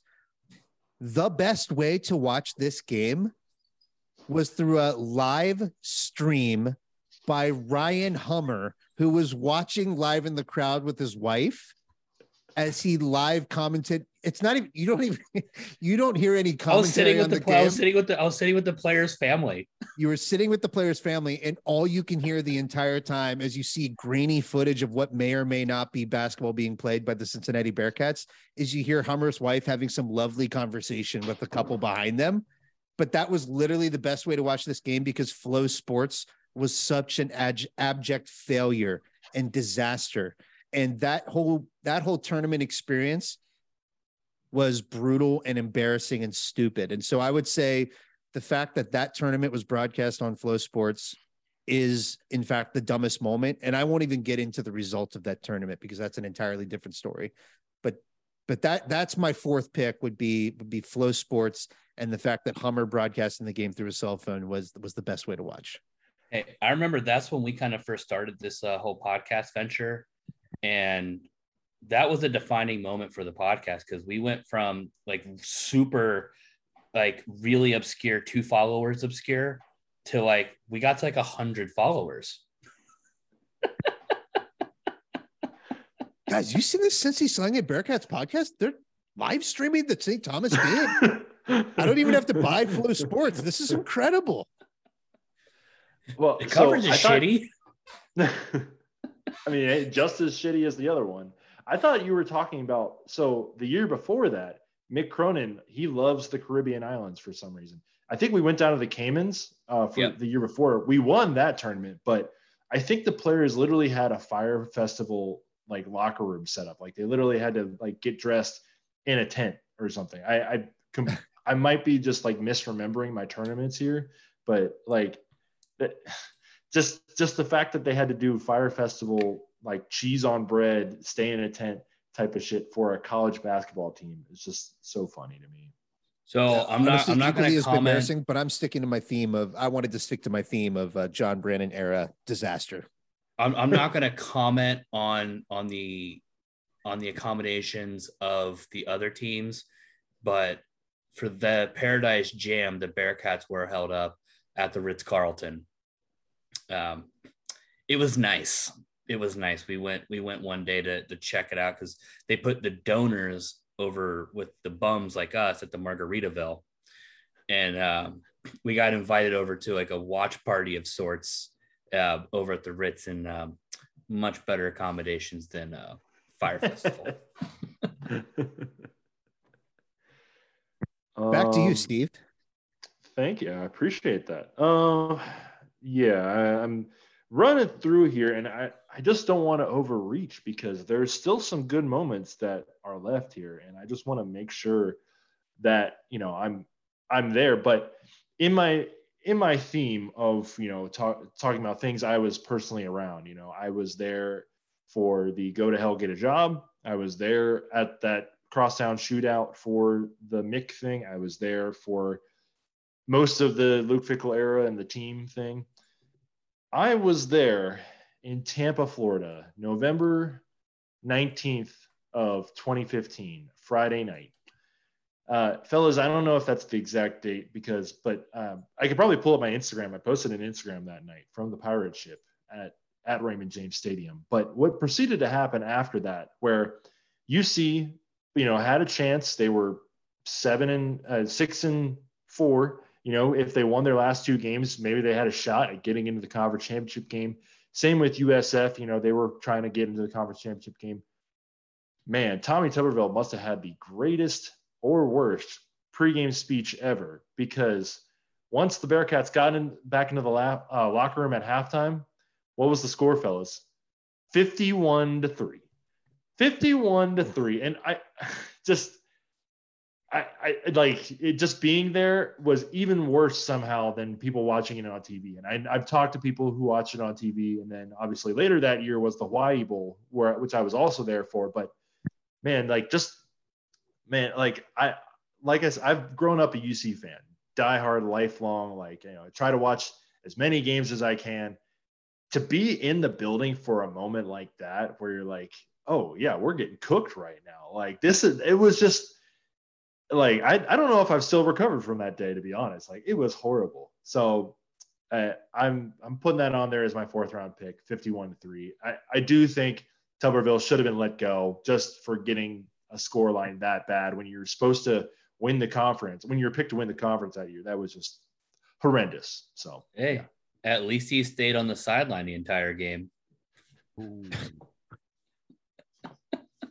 It's fun to think back. The only the only good thing about thinking back on moments like that is that that program since went on to make a college football playoff and be invited to the Big 12. Like it really is a remarkable turnaround, which is why, as corny as Luke Fickell was, we're going to think back fondly on that Oh. time. Oh, Hold on, keep, keep that thought because I saw recently on Twitter that USF fans were some of them were were dreaming of going wanting to go back to the days of the Sun Belt Conference.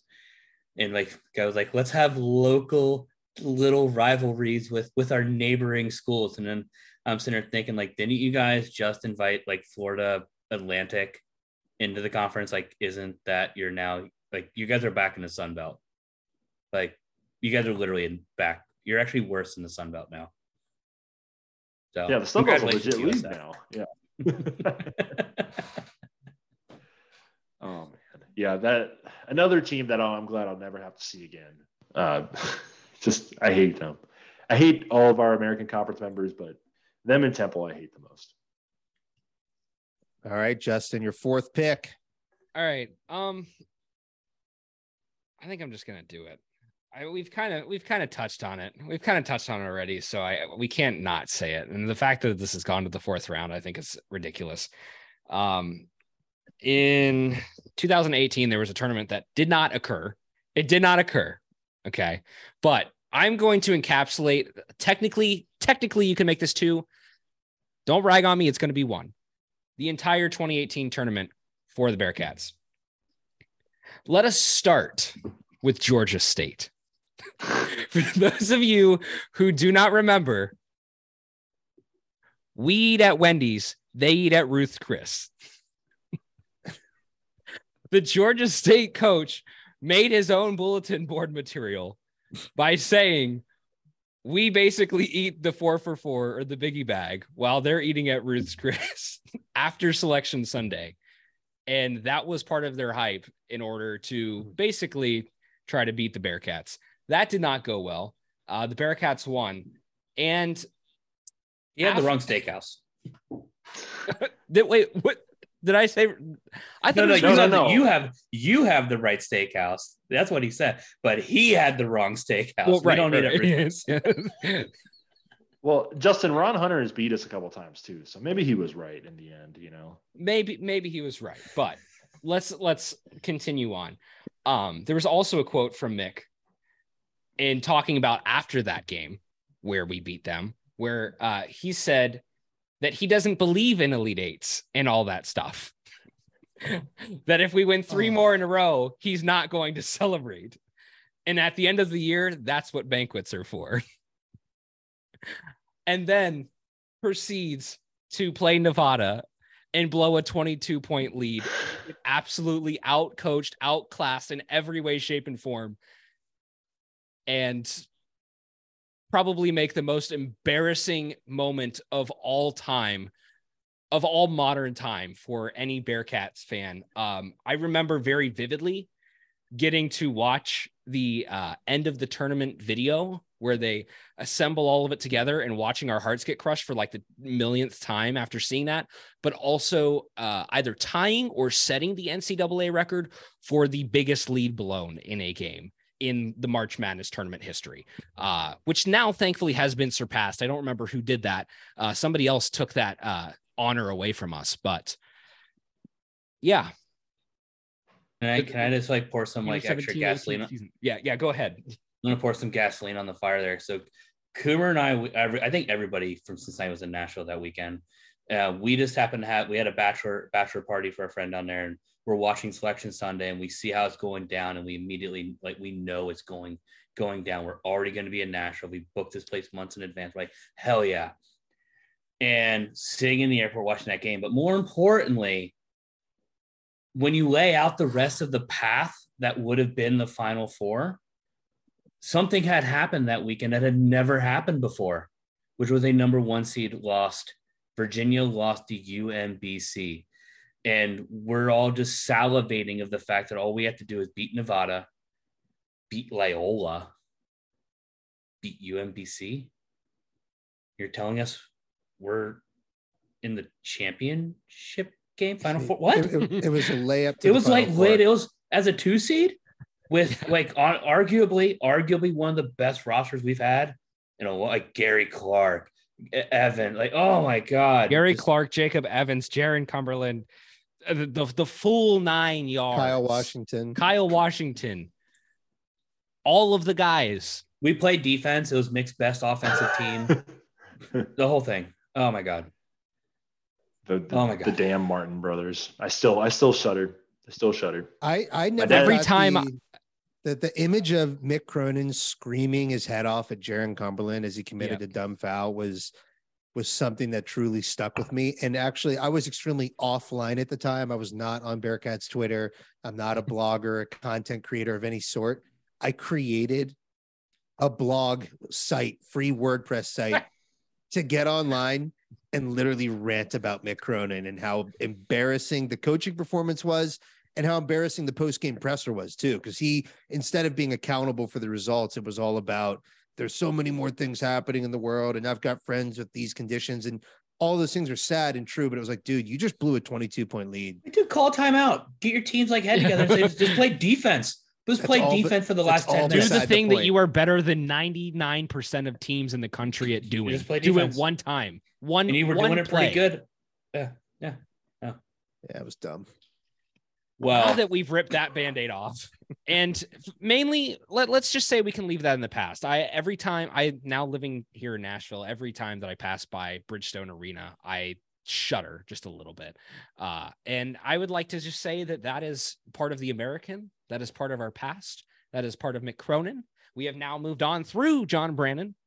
It is time to let it go. And this is this is the ceremonial boat funeral fire This is the ceremonial Let it go. urn. just let it go. in three Thanks for years, I'm going to talk about it again. I'll talk about it in like two days.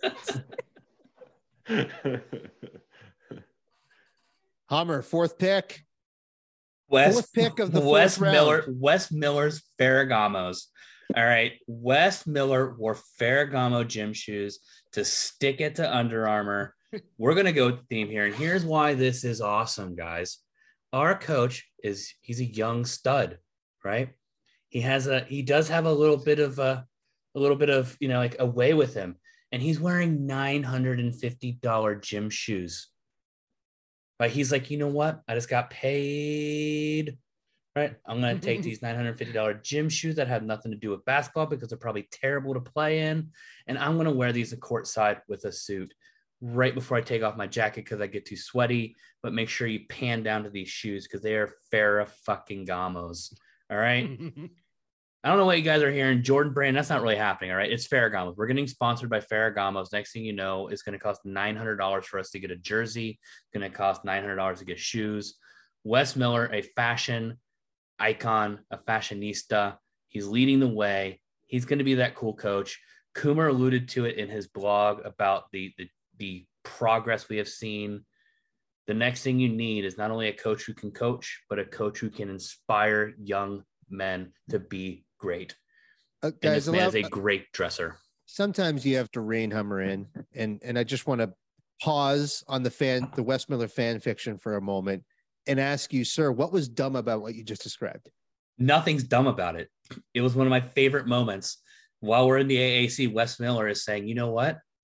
You know what? I'm going to be a boss. I'm going to be a baller. I'm going to wear $950 But there shoes was something when the dumb other about it. team can't even afford it. Yeah, the, the, well, I, I'm going to help you out, Hummer here. And the dumb thing was that like the UCF guy got so upset about it that he had to post the picture because I don't think anybody would have noticed. Oh no, I know. Okay, yeah. I, and I know what you're talking about. Where he's like, he's and he's talking about, oh, uh, oh, aren't they? Don't they have an agreement? And he just had no idea that we had already cut ties with with them, and it was solely they just give us. And of course, he had to make it about UCF because of Michael Jordan's kid in 2007 not being able to wear Adidas or whatever. So that, but But yes, of course, we are the problem because we like to look stylish on the sideline. You know, I Look, such a self-owned by UCF. When they do that, I, that's that's my favorite on Twitter. see, I'm just looking at it from the standpoint. I thought it was cool if Wes Miller to, to have the balls to rock $950 shoes when we're sitting here talking about the cost of tuition skyrocketing. Right? Hummer, we're talking. Do you about remember what? Do you remember where you are right now? Do you remember what we're doing? Do you remember what's happening? Right, we are we're drafting the dumbest moments in the, in the history of the American, and you just keep telling me how cool this moment was. I'm just trying to help you reframe this as something dumb. no. It was cool. And I'm sticking with it. Ah, Brett, you guys see You can't this is- bully me. You can't bully me out of this one. Brandon. All right, UCF, please. you can't bully me out of this. Please take us take this over, Brandon. Back to you. Your fourth and fifth picks, sir. These are your final picks. Final picks. The the beer I had was was eleven percent, but I do remember where I am, so I will show here. Uh, like I said, I, I had uh, I went basketball my first three. I'm going football my last two. With this one, and this is kind of like a uh, maybe just like a personal vendetta that I've you've probably heard me. I mean, if anyone's heard me talk on the podcast or whatever, I've I'm not I've not put this to bed yet, and uh, jumping into the Big 12 next year, I don't plan on putting it to bed anytime soon. But the fact that in 2020, a three loss Iowa State was ranked ahead of us in the college football playoff rankings because we were a part of the American Athletic Conference is dumb as shit. I can't, I, it, it, it, the Nevada loss makes me angry, but this pisses me off. Uh, I see no justification for it. The corrupt football invitational was on full display in 2020 with a three loss, not one, not two, three loss Iowa State ranked ahead of us. You put it perfectly. The college, the college football playoff mafia, intelligentsia, whatever we were calling them back then, uh, was was on full display. They were all the chess moves were happening behind the scenes to do whatever it took to try and keep Cincinnati out. And it just so happened that everyone just kept tripping over themselves, and and Cincinnati never fucked up. Um, and that's really the only reason we were able to make that game and allow Luke Fickell, Denbrock, Gaduli to coach like cowards. I mean, that moment doesn't happen without everything else breaking right for us. Yeah, no, uh, it's. I mean, we we showed them the next year, so I guess you know we won at the end. Uh, but still, Oh, I, uh, apologies. Yeah, I just completely confused myself. I was thinking the next year. come Look, on, come on, since- Cooper. You gotta Cincy, listen. Slang, to him. Cincy Slangen's melting down. Well, I will. I will say, Brandon, that like I I do want to beat beat Iowa State because of that reason. Like this is. Rem- thank you for reminding me of that. Like there's going to be some added stakes to that Iowa State game because there's still a couple guys that are left from that 2020 team. I'm sure they still feel a taste in their mouth. And then you know Matt Campbell coming into town and somehow convincing the playoff committee that his three loss team was better than ours. They lost to uh, like Louisiana that year, game one, and they were still ranked number seven that year. What a joke. Stephen, watch this. You, you you've set me up perfectly here. On catskellersocial.club in the archives, you can find an article that I wrote from gobearcats.com about the potential next hated rivals of the Bearcats. And Iowa State is definitely on that list for this very reason. So as you're perusing the website, check that out. I do think Iowa State and Cincinnati are playing footsie with each other right now on Twitter, and that's going to change. These these two schools feel like potential rivals, and you know, obviously, my bad on on mishearing you or misremembering the situation, Brandon. But I do think it's important to bring attention to that 2020 year because it sort of is slept on now. That team was loaded, stacked, and probably even better suited for the college football playoff, and we weren't even sniffing the rankings that year with how they set it up. So that's that is interesting to think back on. And I think we lose sight of it because of what happened in 21 the following year. But yeah, that ridiculous, ridiculous moment. I was really curious where you're going with that because he's like, wait for this transition because he does have another pick, and then immediately went to dumbest moments in AAC history. Catskeller Social Club. Hey, It's had to remind the people why they're don't here. know. We don't know. This is- Technically, we're still in the AAC when this happens. So I- for- yeah. if someone else wants to make their own dumbest list, this could fall on that list. We don't know yet. It's kind of too early to tell. the inception. I like the Ohio- the Iowa State, um, you know, shit posting here, shit talking. You know, we're oh we're dancing. Well, this isn't the biggest first shot ever fired, but whatever. You know what? I don't think Iowa has a city in Ohio named after Des Moines, right? But in Iowa, there is a city named after Cincinnati, and it is called Cincinnati, Iowa and it has a population of 290 people. Take that. Iowa. Take that, Cyclone Take Larry. that one, Iowa State. no, we guys, we don't know. We don't like to hear this, but our biggest rivalry is, in fact, uh, a directional school in Florida. Like that is that is real. It is a rivalry. I hate him. I hate them in passion, and even when we played them in football, we we literally we hate the we hate the thought of losing to that school. It's becoming to me very close, very not there yet, but very close to eggs.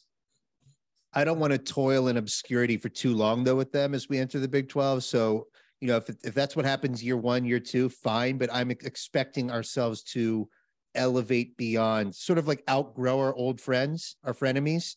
We're outgrowing them and moving on to new rivals as as time goes on and we, There's only one person who can do that, and that's Kenny.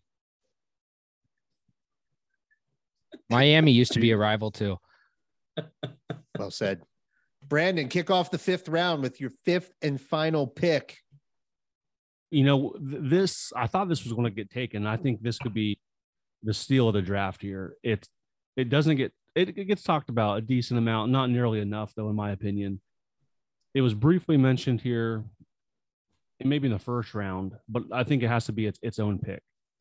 Uh, there is a, a gentleman that coached here at the university. He i uh, he, he blocked me on twitter. Uh, he was down 51 to 3 at, at uh, uh, South Florida. This man that uh, got up from the table and left recruits chewing with their mouth open at Texas Tech to hop a plane to Cincinnati uh, just to, I don't, I don't know what his favorite golf course was in the city. Um, I'd imagine he made his rounds to all of them quite often.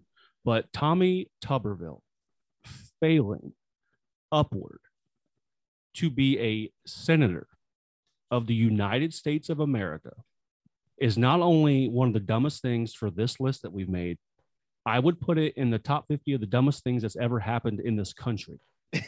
Okay. Ha- Tommy Tuberville is us. He's in charge of making laws that govern all of us because he's in the United States Senate.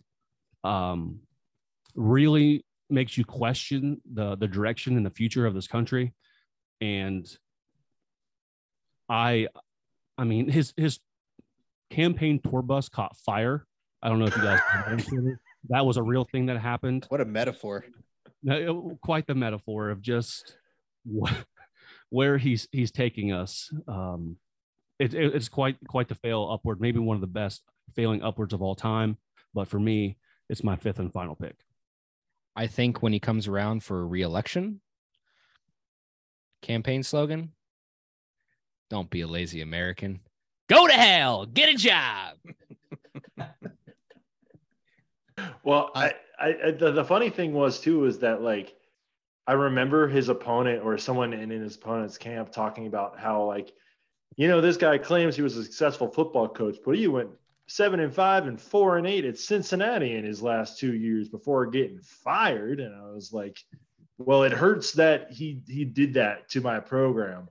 Cook his ass, get him, like get, get his ass. At least our pain and suffering is being used for good. Exactly, exactly. a, a nice cherry on top of your Sunday, Brandon. It's it's it needed to be said. It needed to be said. Sure.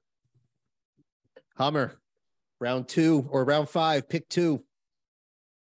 Look, the only reason we're still in this mess in the year of our Lord 2023 is because in 2016, the Big 12 didn't have the balls to do what was necessary and expand. We're here talking about what is the shithole that is the AAC because the Big 12 didn't expand and in itself got ripped apart, forcing itself to expand. And here we are watching an extension of this travesty. And actually, it's not even a travesty, it's good for us because the Pac 12 is also making the dumb decision to not expand or the dumb decision to expand by offering potential SMU and San Diego State University membership in the Pac 12. Um, so it is dumb that they did not expand then, and we've had to endure uh, seven years of purgatory, seven years of hell. Um, I don't, I don't get it, but here we are. I'm excited for the end of this month, ladies and gentlemen. I don't know about you, but at the end of March, I have a feeling the Pac-12 will cease to exist. Uh, I think we got, I think we got Colorado. I think we, I think we got Mr. Uh, I think we got the ear of Deion Sanders, which, as you all know, we're following very closely here at Cincy Slanging at least. And uh, We're following closely. Man, those YouTube videos are corny. They're terrible. Can't watch them. Can't follow. fair. Either way, success on field. It doesn't matter. I think we got the ear in him. I think we're getting the four corner schools. I think you're coming to the Big 12. The basketball conference is going to be semi professional, and um, football is going to be nationwide, coast to coast for all of us gambling addicts out there. We're going to be able to gamble from sun up till sundown. No other conference will have that. Thank you, dumbest transferring into one of the greatest moments I, I love that. That's a I that's a it. perfect encapsulation of your draft. Moving from dumbest to greatest. I love that Hummer. It's it's it's sort of transitioning from you know the awful, stupid past to the a future of hope and opportunity. something that Tommy Tuberville does not offer us. Dilly dilly. Dilly dilly. Let's bring that back, huh? Let's bring it back. Bring back Dilly Dilly. One of the all-time greatest things ever. I actually remember very vividly seeing uh there was a guy dressed up as like the Bud Light Knight, like walking around campus, and I ran into him at Bento. Like I got a picture with him outside Bento. it's just like, all right. Cool. I own I own Dilly one, dilly. I own one Eagle shirt and it is Philly Philly. Uh, that was the year they won the Super Bowl was when that when that commercial came out and that's the that is I was living in Philly at the time and we were with you know Philly fans watching the game. I was like, all right, I'm going to root for you know obviously can't root for the the evil that is the Patriots. We're gonna root for we're gonna root for Philadelphia. So one shirt. I said I didn't want anything that said Eagles on it. Wanted to just be like, you know, I can wear it. Just oh, I lived in Philly. Yeah, Philly, Philly. Totally wore that shirt in Phoenix to the Phoenix Open and just walked up to people and whispered in their ear, "Who Dey?"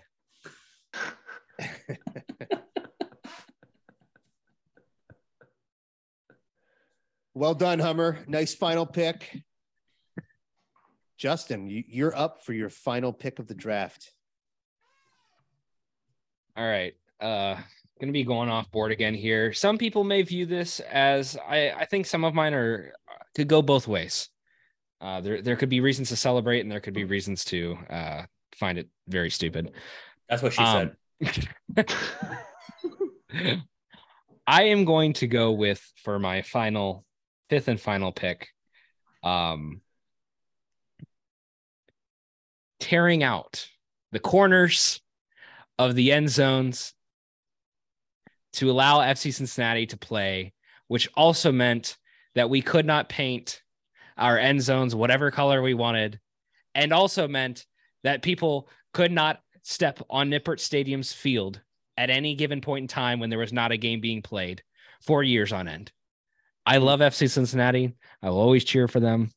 I think it was great when they were Nippert. It was a lot of fun, but there were way too many little nuances about that experience where everybody just wanted them gone for a long time and we were waiting for that stadium to be done so they could just get out. And as much as I love them, it's I still think that it is incredibly stupid that we we eh, we're going into the Big 12. If we if we keep the things up, I, I guess I understand that it's kind of a cool view to be up along the edge of the field, but just add a couple more thousand or a couple more hundred, whatever, how many hundred seats it is back into the stadium. It just, just finish the bowl. There's, there's, it's a U shape. Just let it be a U shape. Let it be the horseshoe shape. The designer brain really showing here. And I, I agree.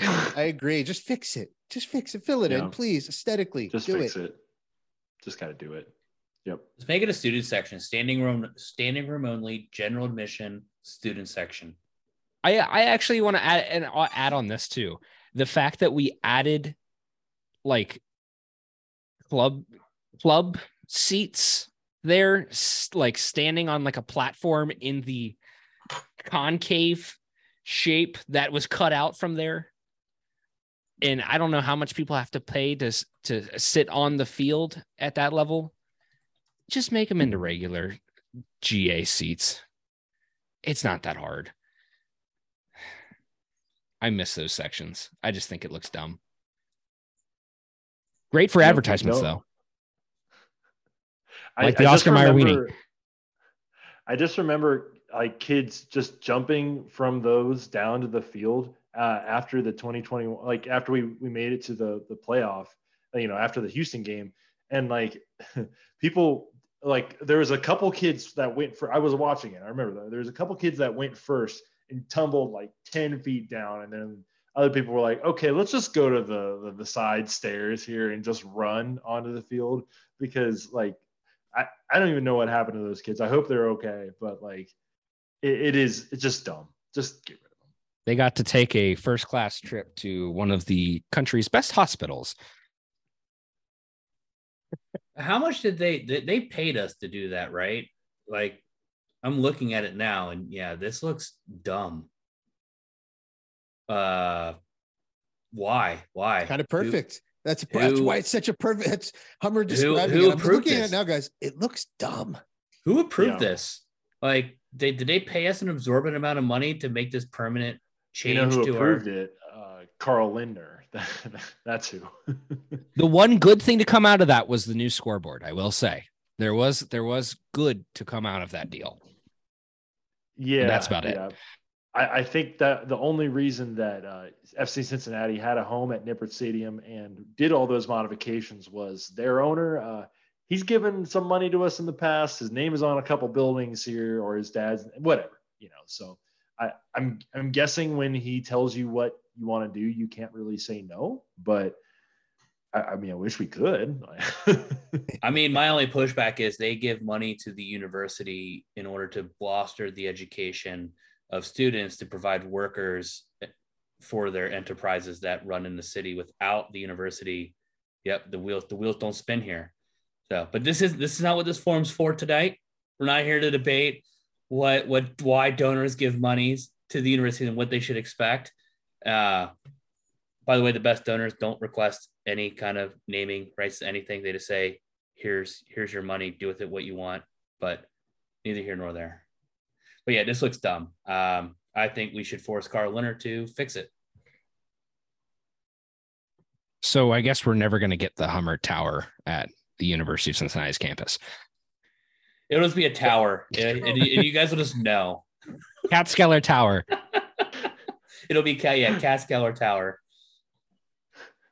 I've always said if, if I ever won, if I ever won the lottery, you guys will know because I'll just have my own box, and then it'll just be like, you know, hey guys, tickets, tickets, tickets in the box.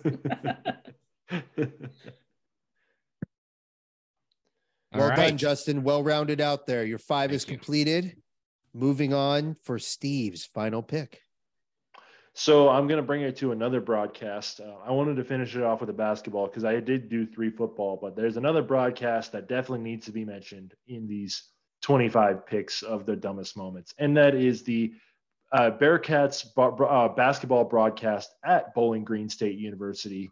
uh, run by their students and their man. They, they were trying hard, but you know, it, it was just like Ross Martin, uh, Bearcat fan on Twitter, KC Bearcat, I think, but uh, that he still has some of the clips up from those videos, and I think the highlights are somewhere too on YouTube. But that that was just one of those moments of like older Twitter where it was like you had to be there that night, and like you.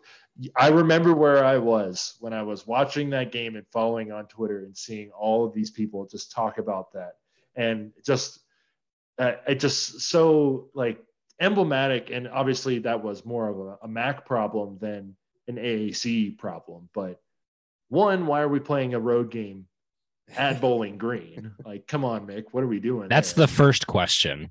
Yes, yes, that. And two, like we went from playing at Madison Square Garden in the Big East tournament and into a span of three years playing at on a Sunday afternoon at Bowling Green with students broadcasting it and maybe 15 people in attendance. Like with boom goes that was, dynamite broadcasting our games. Yes, yes, exactly. So that just just one of the dumbest moments. It, it, just took me a while. It took me this long to process which broadcast this was, and and now that I'm like, oh no, I watched that. Oh my god, that was awful. I don't always miss not being addicted to Twitter, but I do regret not being active online for that type of game. That would have been a magical experience because I I do vividly remember the call. I remember thinking, what on earth is going on right now with this broadcast? And I have to imagine that if you're ranking like top five Twitter moments for the Bearcats over the last two decades, uh, well, however long Twitter exists, that that would be in the top five, no doubt. Let me let me pose a question to the group here. That broadcast or or ESPN Plus's quality this season. Can the, I the Tulane game? I'm surprised that game didn't get chosen. The Tulane game.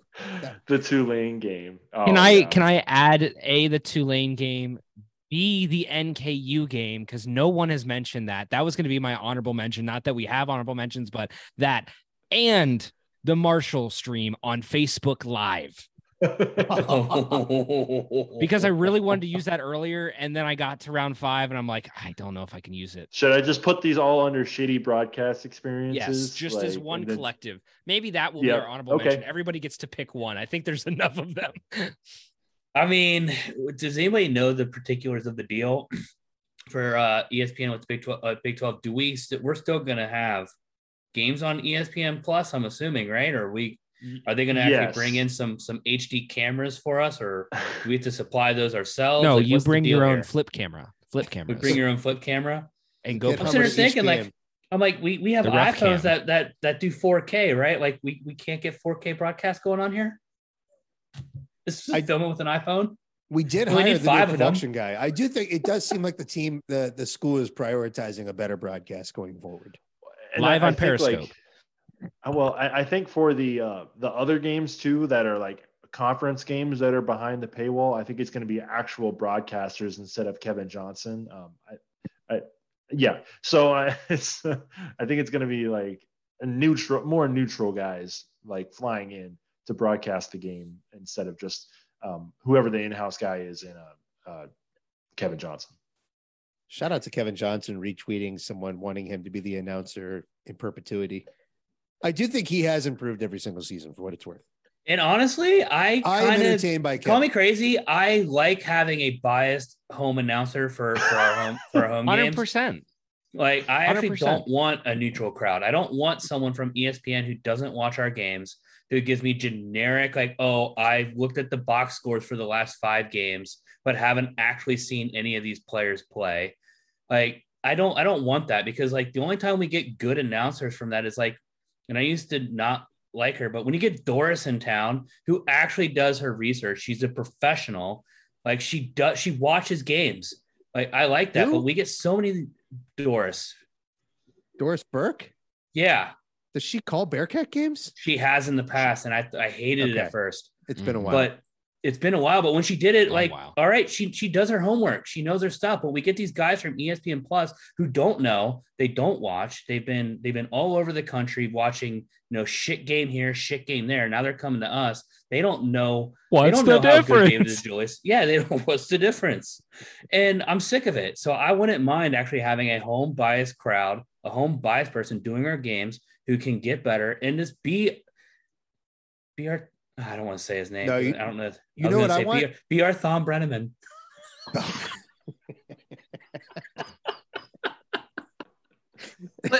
be our Marty. Be our Marty I- Brenneman. Be our Dan Hoard. Be our Dan Hoard of television, and just be I- good at it. I will make one very quick suggestion for those of you who can. Turn on your ESPN Plus, go find your iHeartRadio or grab your little boombox, whatever you've got that has FM, AM radio on it. Turn it on and click back 15 seconds so Dan and Terry are live at the same time. Bingo. Fantastic watching experience The So only way. Not not only that, and if you for anybody who's purchased the Apple Plus um, MLS package, they give you the option of having your home announcers call the game, and so you can basically flip on Tommy for FCC games if you want. ESPN Plus should add that feature so that if we wanted to, we can sync up Dan and Terry. Because to me, this season, for as bad as the broadcasts have been, it's caused me to listen to more radio this season. Those guys are gems. Terry They're- and Dan the are so Tulane awesome. game was the only choice. They were the only choice. it Right, was and that they're or you can't watch the game. They're fantastic. Terry, And Terry, MLB, MLB and NBA have been doing this for years on their apps. Like It's if- doable. uh, it's doable. It's 100%. And not only that, MLB gives you the choice of listening to the radio broadcast over over the video. Like I, I don't get it. But I that was I- the I- nice yeah. it was the nice part about the being in the playoff last year because I was watching the playoff game while listening to Dan Hoard and Jim Kelly call the game. And like I think for a couple of years there in like when teams would get to like the Sweet 16 or Final Four, they would they would do that on the alternate channels. Like you would have like whatever team you were watching, their radio team calling the game on TV. Like that, that, that it's I'm just surprised like it hasn't come to college sports yet, but ESPN, figure it out. If I had to guess, trust in Brett Yormark, it's coming. It's coming to the it's coming to the Big 12, man. Just He- like the Big 12 basketball anthem, baby. No nights off. we're, we're I, I Coomer and I've been talking about wanting to do this podcast where we're going to get into like what's going on with the Big 12, the Pac 12, Brett Yormark. And like, so I'm walking, so I walk by every day. I go through Barclay Center, which was one of Brett Yormark's, like his brainchild. And I see Roc Nation, their headquarters is right there. And I'm like, oh, this is, this is like his, what he built. When you actually think that, like, that's who we have running our conference, we have someone who gets like yeah he might be 56 but he gets he gets it he gets young people he gets the media landscape he gets the changes that are happening it's going to be incredible that this is what we're walking into and the fact that he's talking about splitting off the basketball rights from the football rights that's massive like we're about to who knows we might be able to see 30 million just from basketball alone which is what our freaking value is worth from a UC basketball standpoint. I said this to Coomer, and go go check the tapes. Get us into the Big 12, and UC will be a blue blood. We will be back to being a blue blood. We should be already considered one, but we will now that we're playing with schools that are gonna. I see him. He's yeah. Bet he looks like a approves. skeleton. He looks like a skeleton. Okay. nobody loves Brett Yormark the way Hummer loves Brett Brett Yormark. Nobody, nobody loves him like that. Why this is a very hidden skill that I did not know, and I think is now probably way too late after almost two I was hours trying not to look at that. to uh, understand that this skill is now upon us, but I will need more of that. Hon- honestly, nothing gets me going on a podcast more than Hummer starting with the blue blood talk. I love Hummer blue blood talk. Dude, we're d- mark my words. We're gonna win a national championship in 10 years. I'll bet you, I'll I'll bet you four beer miles Back to back to back to back. in one day after another. Let's Two a day. I'll do do a it, day. baby. I'll A do two a day. a, a week of beer miles. A Dusk weekend. and dawn. A weekend of beer miles. That there's going to be it. a national championship within 10 years. Yeah. Yeah, done. I'll take the bet. Yeah, I know, I'll be dead by bet. then. I'm just Yeah. gonna run it either way because I, I I like beer and I like it the beer. sounds it sounds depressing, but I just have to take the odds. Let me let me make my fifth and final pick here. Before I forget what my actual fifth and final pick was, I've got I had an, an article pulled up on the Athletic again to sort of help me as a guide. The Athletic is a beautiful time capsule for where we are at different points in Bearcat history. And look, I'm going to stick to the theme. It's John it's it's it's no mystery. It's no mystery where my head's at with my my my five pick, and I'll be curious to see how the fan base responds to this, or the, the folks who decide to read the post or listen to this, you know, extremely long by now, I guess two hour podcast. My fifth and final pick goes back to John Brannen's second season as head coach, and when you read the preseason coverage about how this team would approach the game of basketball and how they would incorporate guys like Tari Eason and David DeJulius and and Rapolas Ivanauskas and Keith Williams there for his final season. If you read Justin Williams' article about about how John Brannen would be attacking this season, here's here's a quote I'm going to read. That continuity is already proving vital in Brannen's system, too. With Williams and Vogt regarded as the team's two best players entering the season. Quote, and this is John Brannen. Right now, if we were playing tonight and it was under two minutes to go in the game, I think Keith Williams and Chris Vogt would get a lot of touches. Folks, my stupid moment, my fifth and final pick for stupid moments in American Athletic Conference history is that the head coach of the Cincinnati Bearcats, John Brannen, thought that Chris Vogt was a go-to option for our team heading into the 2021 season and that the offense would run through him and he would be a featured player on a team that also had Keith Williams, David DeJulius, Tari Eason. I mean, it had it had more than enough options, honestly, for guys you would go to before you actually go to Chris Vogt. And just to drive this point home and see that was the preseason thought process from the head coach. Chris Vogt went on to average 19.4 minutes a game.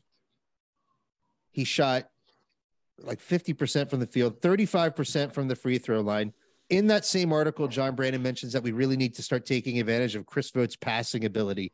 He averaged 1.1 assists per game, 3.5 rebounds. This man was seven foot one, 260 pounds. He averaged 3.5 rebounds a game and 5.0 points per game that season. My dumbest moment, my fifth and final dumbest moment, I'm not even sure how exactly you want to describe it, is the Chris Vogt experience his last year in Cincinnati. And I'm really, it's not Chris How fault. did that last until round five? That's amazing. It's not his fault, folks. I feel like Goodwill Hunting. It's not your fault. It's not your fault. It's not your fault. It's John Brannen's fault. Who's this your daddy? man, this man should never get a head coaching John job again Brannen, my daddy. The fact he looked at this roster and said, "Yep, run it through Chris Vogt. That's what we're gonna do. It's gonna win. We're doing it. Do you remember? Do you remember that thing you made with more cowbell? Needs more cowbell. That was John Brannen's solution to any problem that season. Fuck it. Get throw the ball into Chris Ro- Chris Vogt. Let him cook.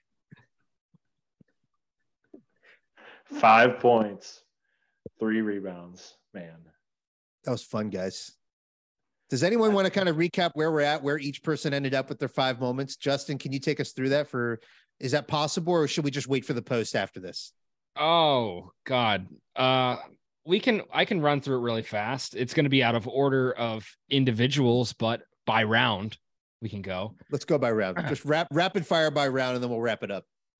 Uh round 1, Hummer takes UConn shooting the triple overtime in conference in the conference tournament uh shot there. Uh in round 1, Steve took go to hell get a job from Tommy Tuberville. Uh, John Brannen's stat burning ritual in the urns with Jarron Cumberland. That was Coomer's pick for round one. Uh, another one for round one was uh, my choice of the American uh, rebranding and losing that to the Catholic kids. Um, and then Brandon, where where's Brandon's in here? Oh, there it is. John Brannen not starting Tari Eason, uh, round one, which wow, uh, rough, very very rough.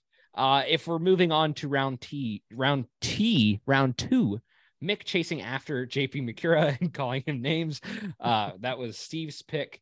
Uh, Hummer, I have lost your pick for there. I don't know why that got deleted, but we can come back to that if you remember what that was. Uh, the Lisa Brannen burners for for Coomer uh, for round two. My Under Armour drone show uh, for round two as well. Uh, let's see, Crosstown Classic for round two.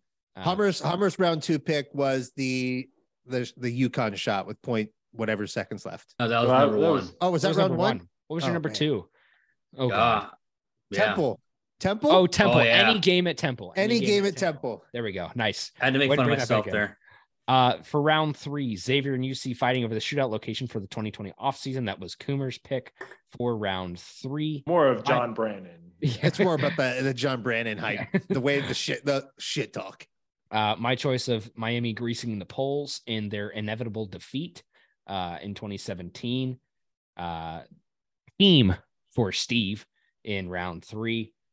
Um, letting Under Armour hang around after a settlement instead of moving immediately to Jordan. Uh, round three for Hummer. And did we get Brandon? Where's your round three? Uh, it's it was right above it. Oh, yes. There you go.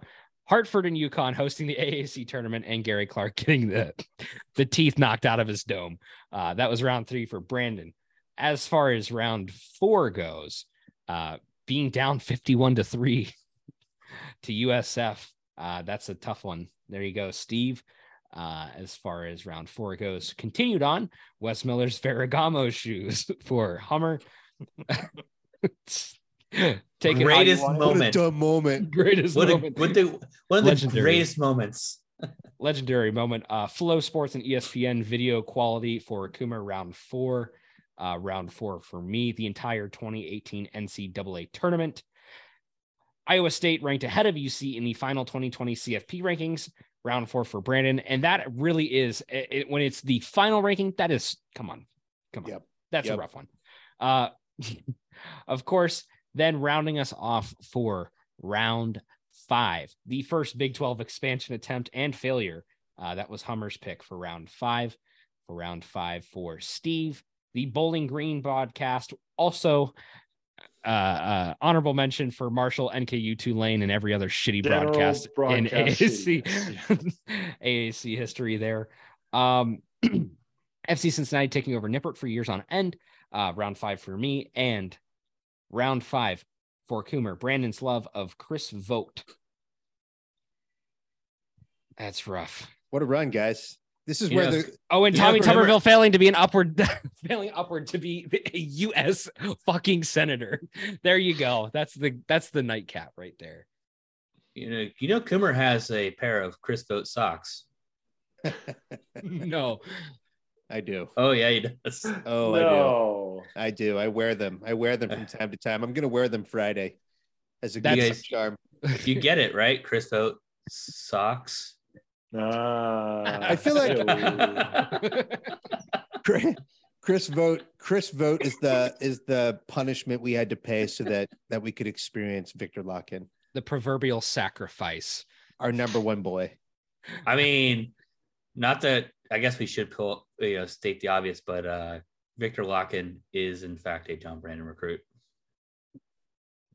Yeah, been there, That's- done that. His lone his lone true contribution to our program. But look, so Guys- And David DeJulius And David DeJulius. okay, it's getting awkward. and Mike Woods and Tari Eason. and And Jeremiah Tarkis. Davenport. And Jeremiah. The whole team. I'll say Except this the for John The man can recruit. guys this was a very very fun i hope it was fun for people listening it was very fun to talk to you guys about the stupidest moments in the history of the american athletic conference. I think we captured a lot of the greatest moments but honestly we left a lot on the table. So for folks listening you have your own list. Don't hesitate to share what we missed what we failed to mention. I promise you there are a million others not named on this list that steve put together that we did not pick from because a lot of people went off board. But I'm looking forward to your your kind of consolidation of this information, Steve. Uh, is that going to be a catskellersocial.club feature? Is that where that's going up? Yes, sir. Yes, yeah. Uh, and then we're just gonna put it up uh, round by round, and then I got a graphic coming too, baby. So Beautiful. Y'all be ready. Beautiful. You know what? Uh, While we're at it, I'm I'm gonna go out and say we we need to make this an official bracket. I think it's necessary. It's March, baby. I'll do it. I'll make the bracket. I'll I make the love it. bracket. Steve, you're in charge of making sure all the information is consolidated from us. I'll make sure the bracket happens. Do we get Neil? Do we get Neil involved with uh with sending out the actual polls for the bracket? Do we say Neil? We need you to we need you to send these out. We need we need the official. What if we make them sponsored bracket? sponsored by at Neil Neil Slayton, whatever his Twitter handle is? These polls are brought to you by Neil Slayton. We'll do that. Yes. He's he's the official I love that. sponsor. yes, He doesn't know He doesn't yet, even but- know. Good for him. Yeah, we're putting in the work. It's been a while since we've brought Neil up on a pod. Well, look, folks, make sure you're joining the there's a bunch of things to plug. Make sure A, you're joining the Discord server. It's been a blast talking to people in there. The conversation is robust. Justin made the best point, which is it's all sorted out by channel. So you participate based on how you want to participate. Everything's sorted out. It's a very fun uh it's it's it really is a fun way to talk Bearcats with people who who are trying to engage in a in a healthy, non-toxic way. Uh, Guys, besides And that, it's all ad free. we were- and guys, it's all I, ad am free. I'm going to interrupt here. Apparently, breaking news. NKU is officially a quality loss. Oh shit. Damn it! Just got to unpublish that article now. oh god, that came from the Discord, by the way. If you guys want to hop in, that's where the news came from. It was reported there first. That's how we find out. Hop in here. You're going to find out some weird stuff in here. It's good. Join the Discord, bookmark catskellersocial.club, and then make sure you're following all of our social accounts at Viva La Cats Pod, at Go Bearcats, at Cincy Slangin. And then if you want to go ahead and help us get over 100 followers on at Catskeller SC, I'm saying 100. I'm setting the bar low. I want that thing over a thousand quickly. So get your asses following that account. That's going to pump out the content for our for our uh, social club. Justin, final point. Final point. Do not forget to join the Catskeller bracket because again, it's March baby and we don't know what we're going to give you yet, but you're going to get you're going to get something that's going to be good. Oh, thinking a Can, lot of can we just go ahead? Can we say like at least if you win, if you want, you get 90 seconds of uninterrupted as long as it's not, you know, weird. Uh, you know, Don't put get any off your caveats chest. on it. You get you get 90 seconds. 90 seconds on the podcast. Air let it out, rip. baby. Air it Yeah, out. air it we'll out. also buy you a pair of Are you happy, Ferragamo shoes. If you well, want asterisks. if you want to praise Kalu Ezikpe and all of his contributions to Spare Cat basketball for 90 seconds, you're welcome to do that. I also I'm going to say it now. We're throwing in a pair of game worn Adidas vintage shorts from the basketball team. Player to be determined. I have to identify who that was, but these are authentic Adidas. He has to identify he has to identify which pair of shorts don't belong to me. That's what he really has to do, guys. white or black, white or black. You'll see. But that that those shorts, those game authentic shorts that are going to go to the winner of our bracket challenge. So you've got pod appearance, you've got Bearcat shorts. We'll we'll throw some other things in. We'll find I'll throw in a I'll, I'll throw in a rain jacket for you too. Why not? A UC rain jacket that I have not worn. I promise. wow. So, Look at this little gift package. All the reasons to How join the about that? Catskeller bracket challenge. I'll throw in my lovely time and effort. It's all we it's all we it's all we need. Ooh. Fellas, this was a blast. We'll make sure we're doing. I think I think more drafts are in our future. I think more collabs are in I our love this. future. I want to shoot for once a month of a of a group call. So we'll see how we do that and how we incorporate in the future. Brandon, Steve, Justin, Hummer, thank you all. Looking forward to getting this posted and sharing it with everybody. Go Bearcats. Go Bearcats, baby. All right, no one hang up.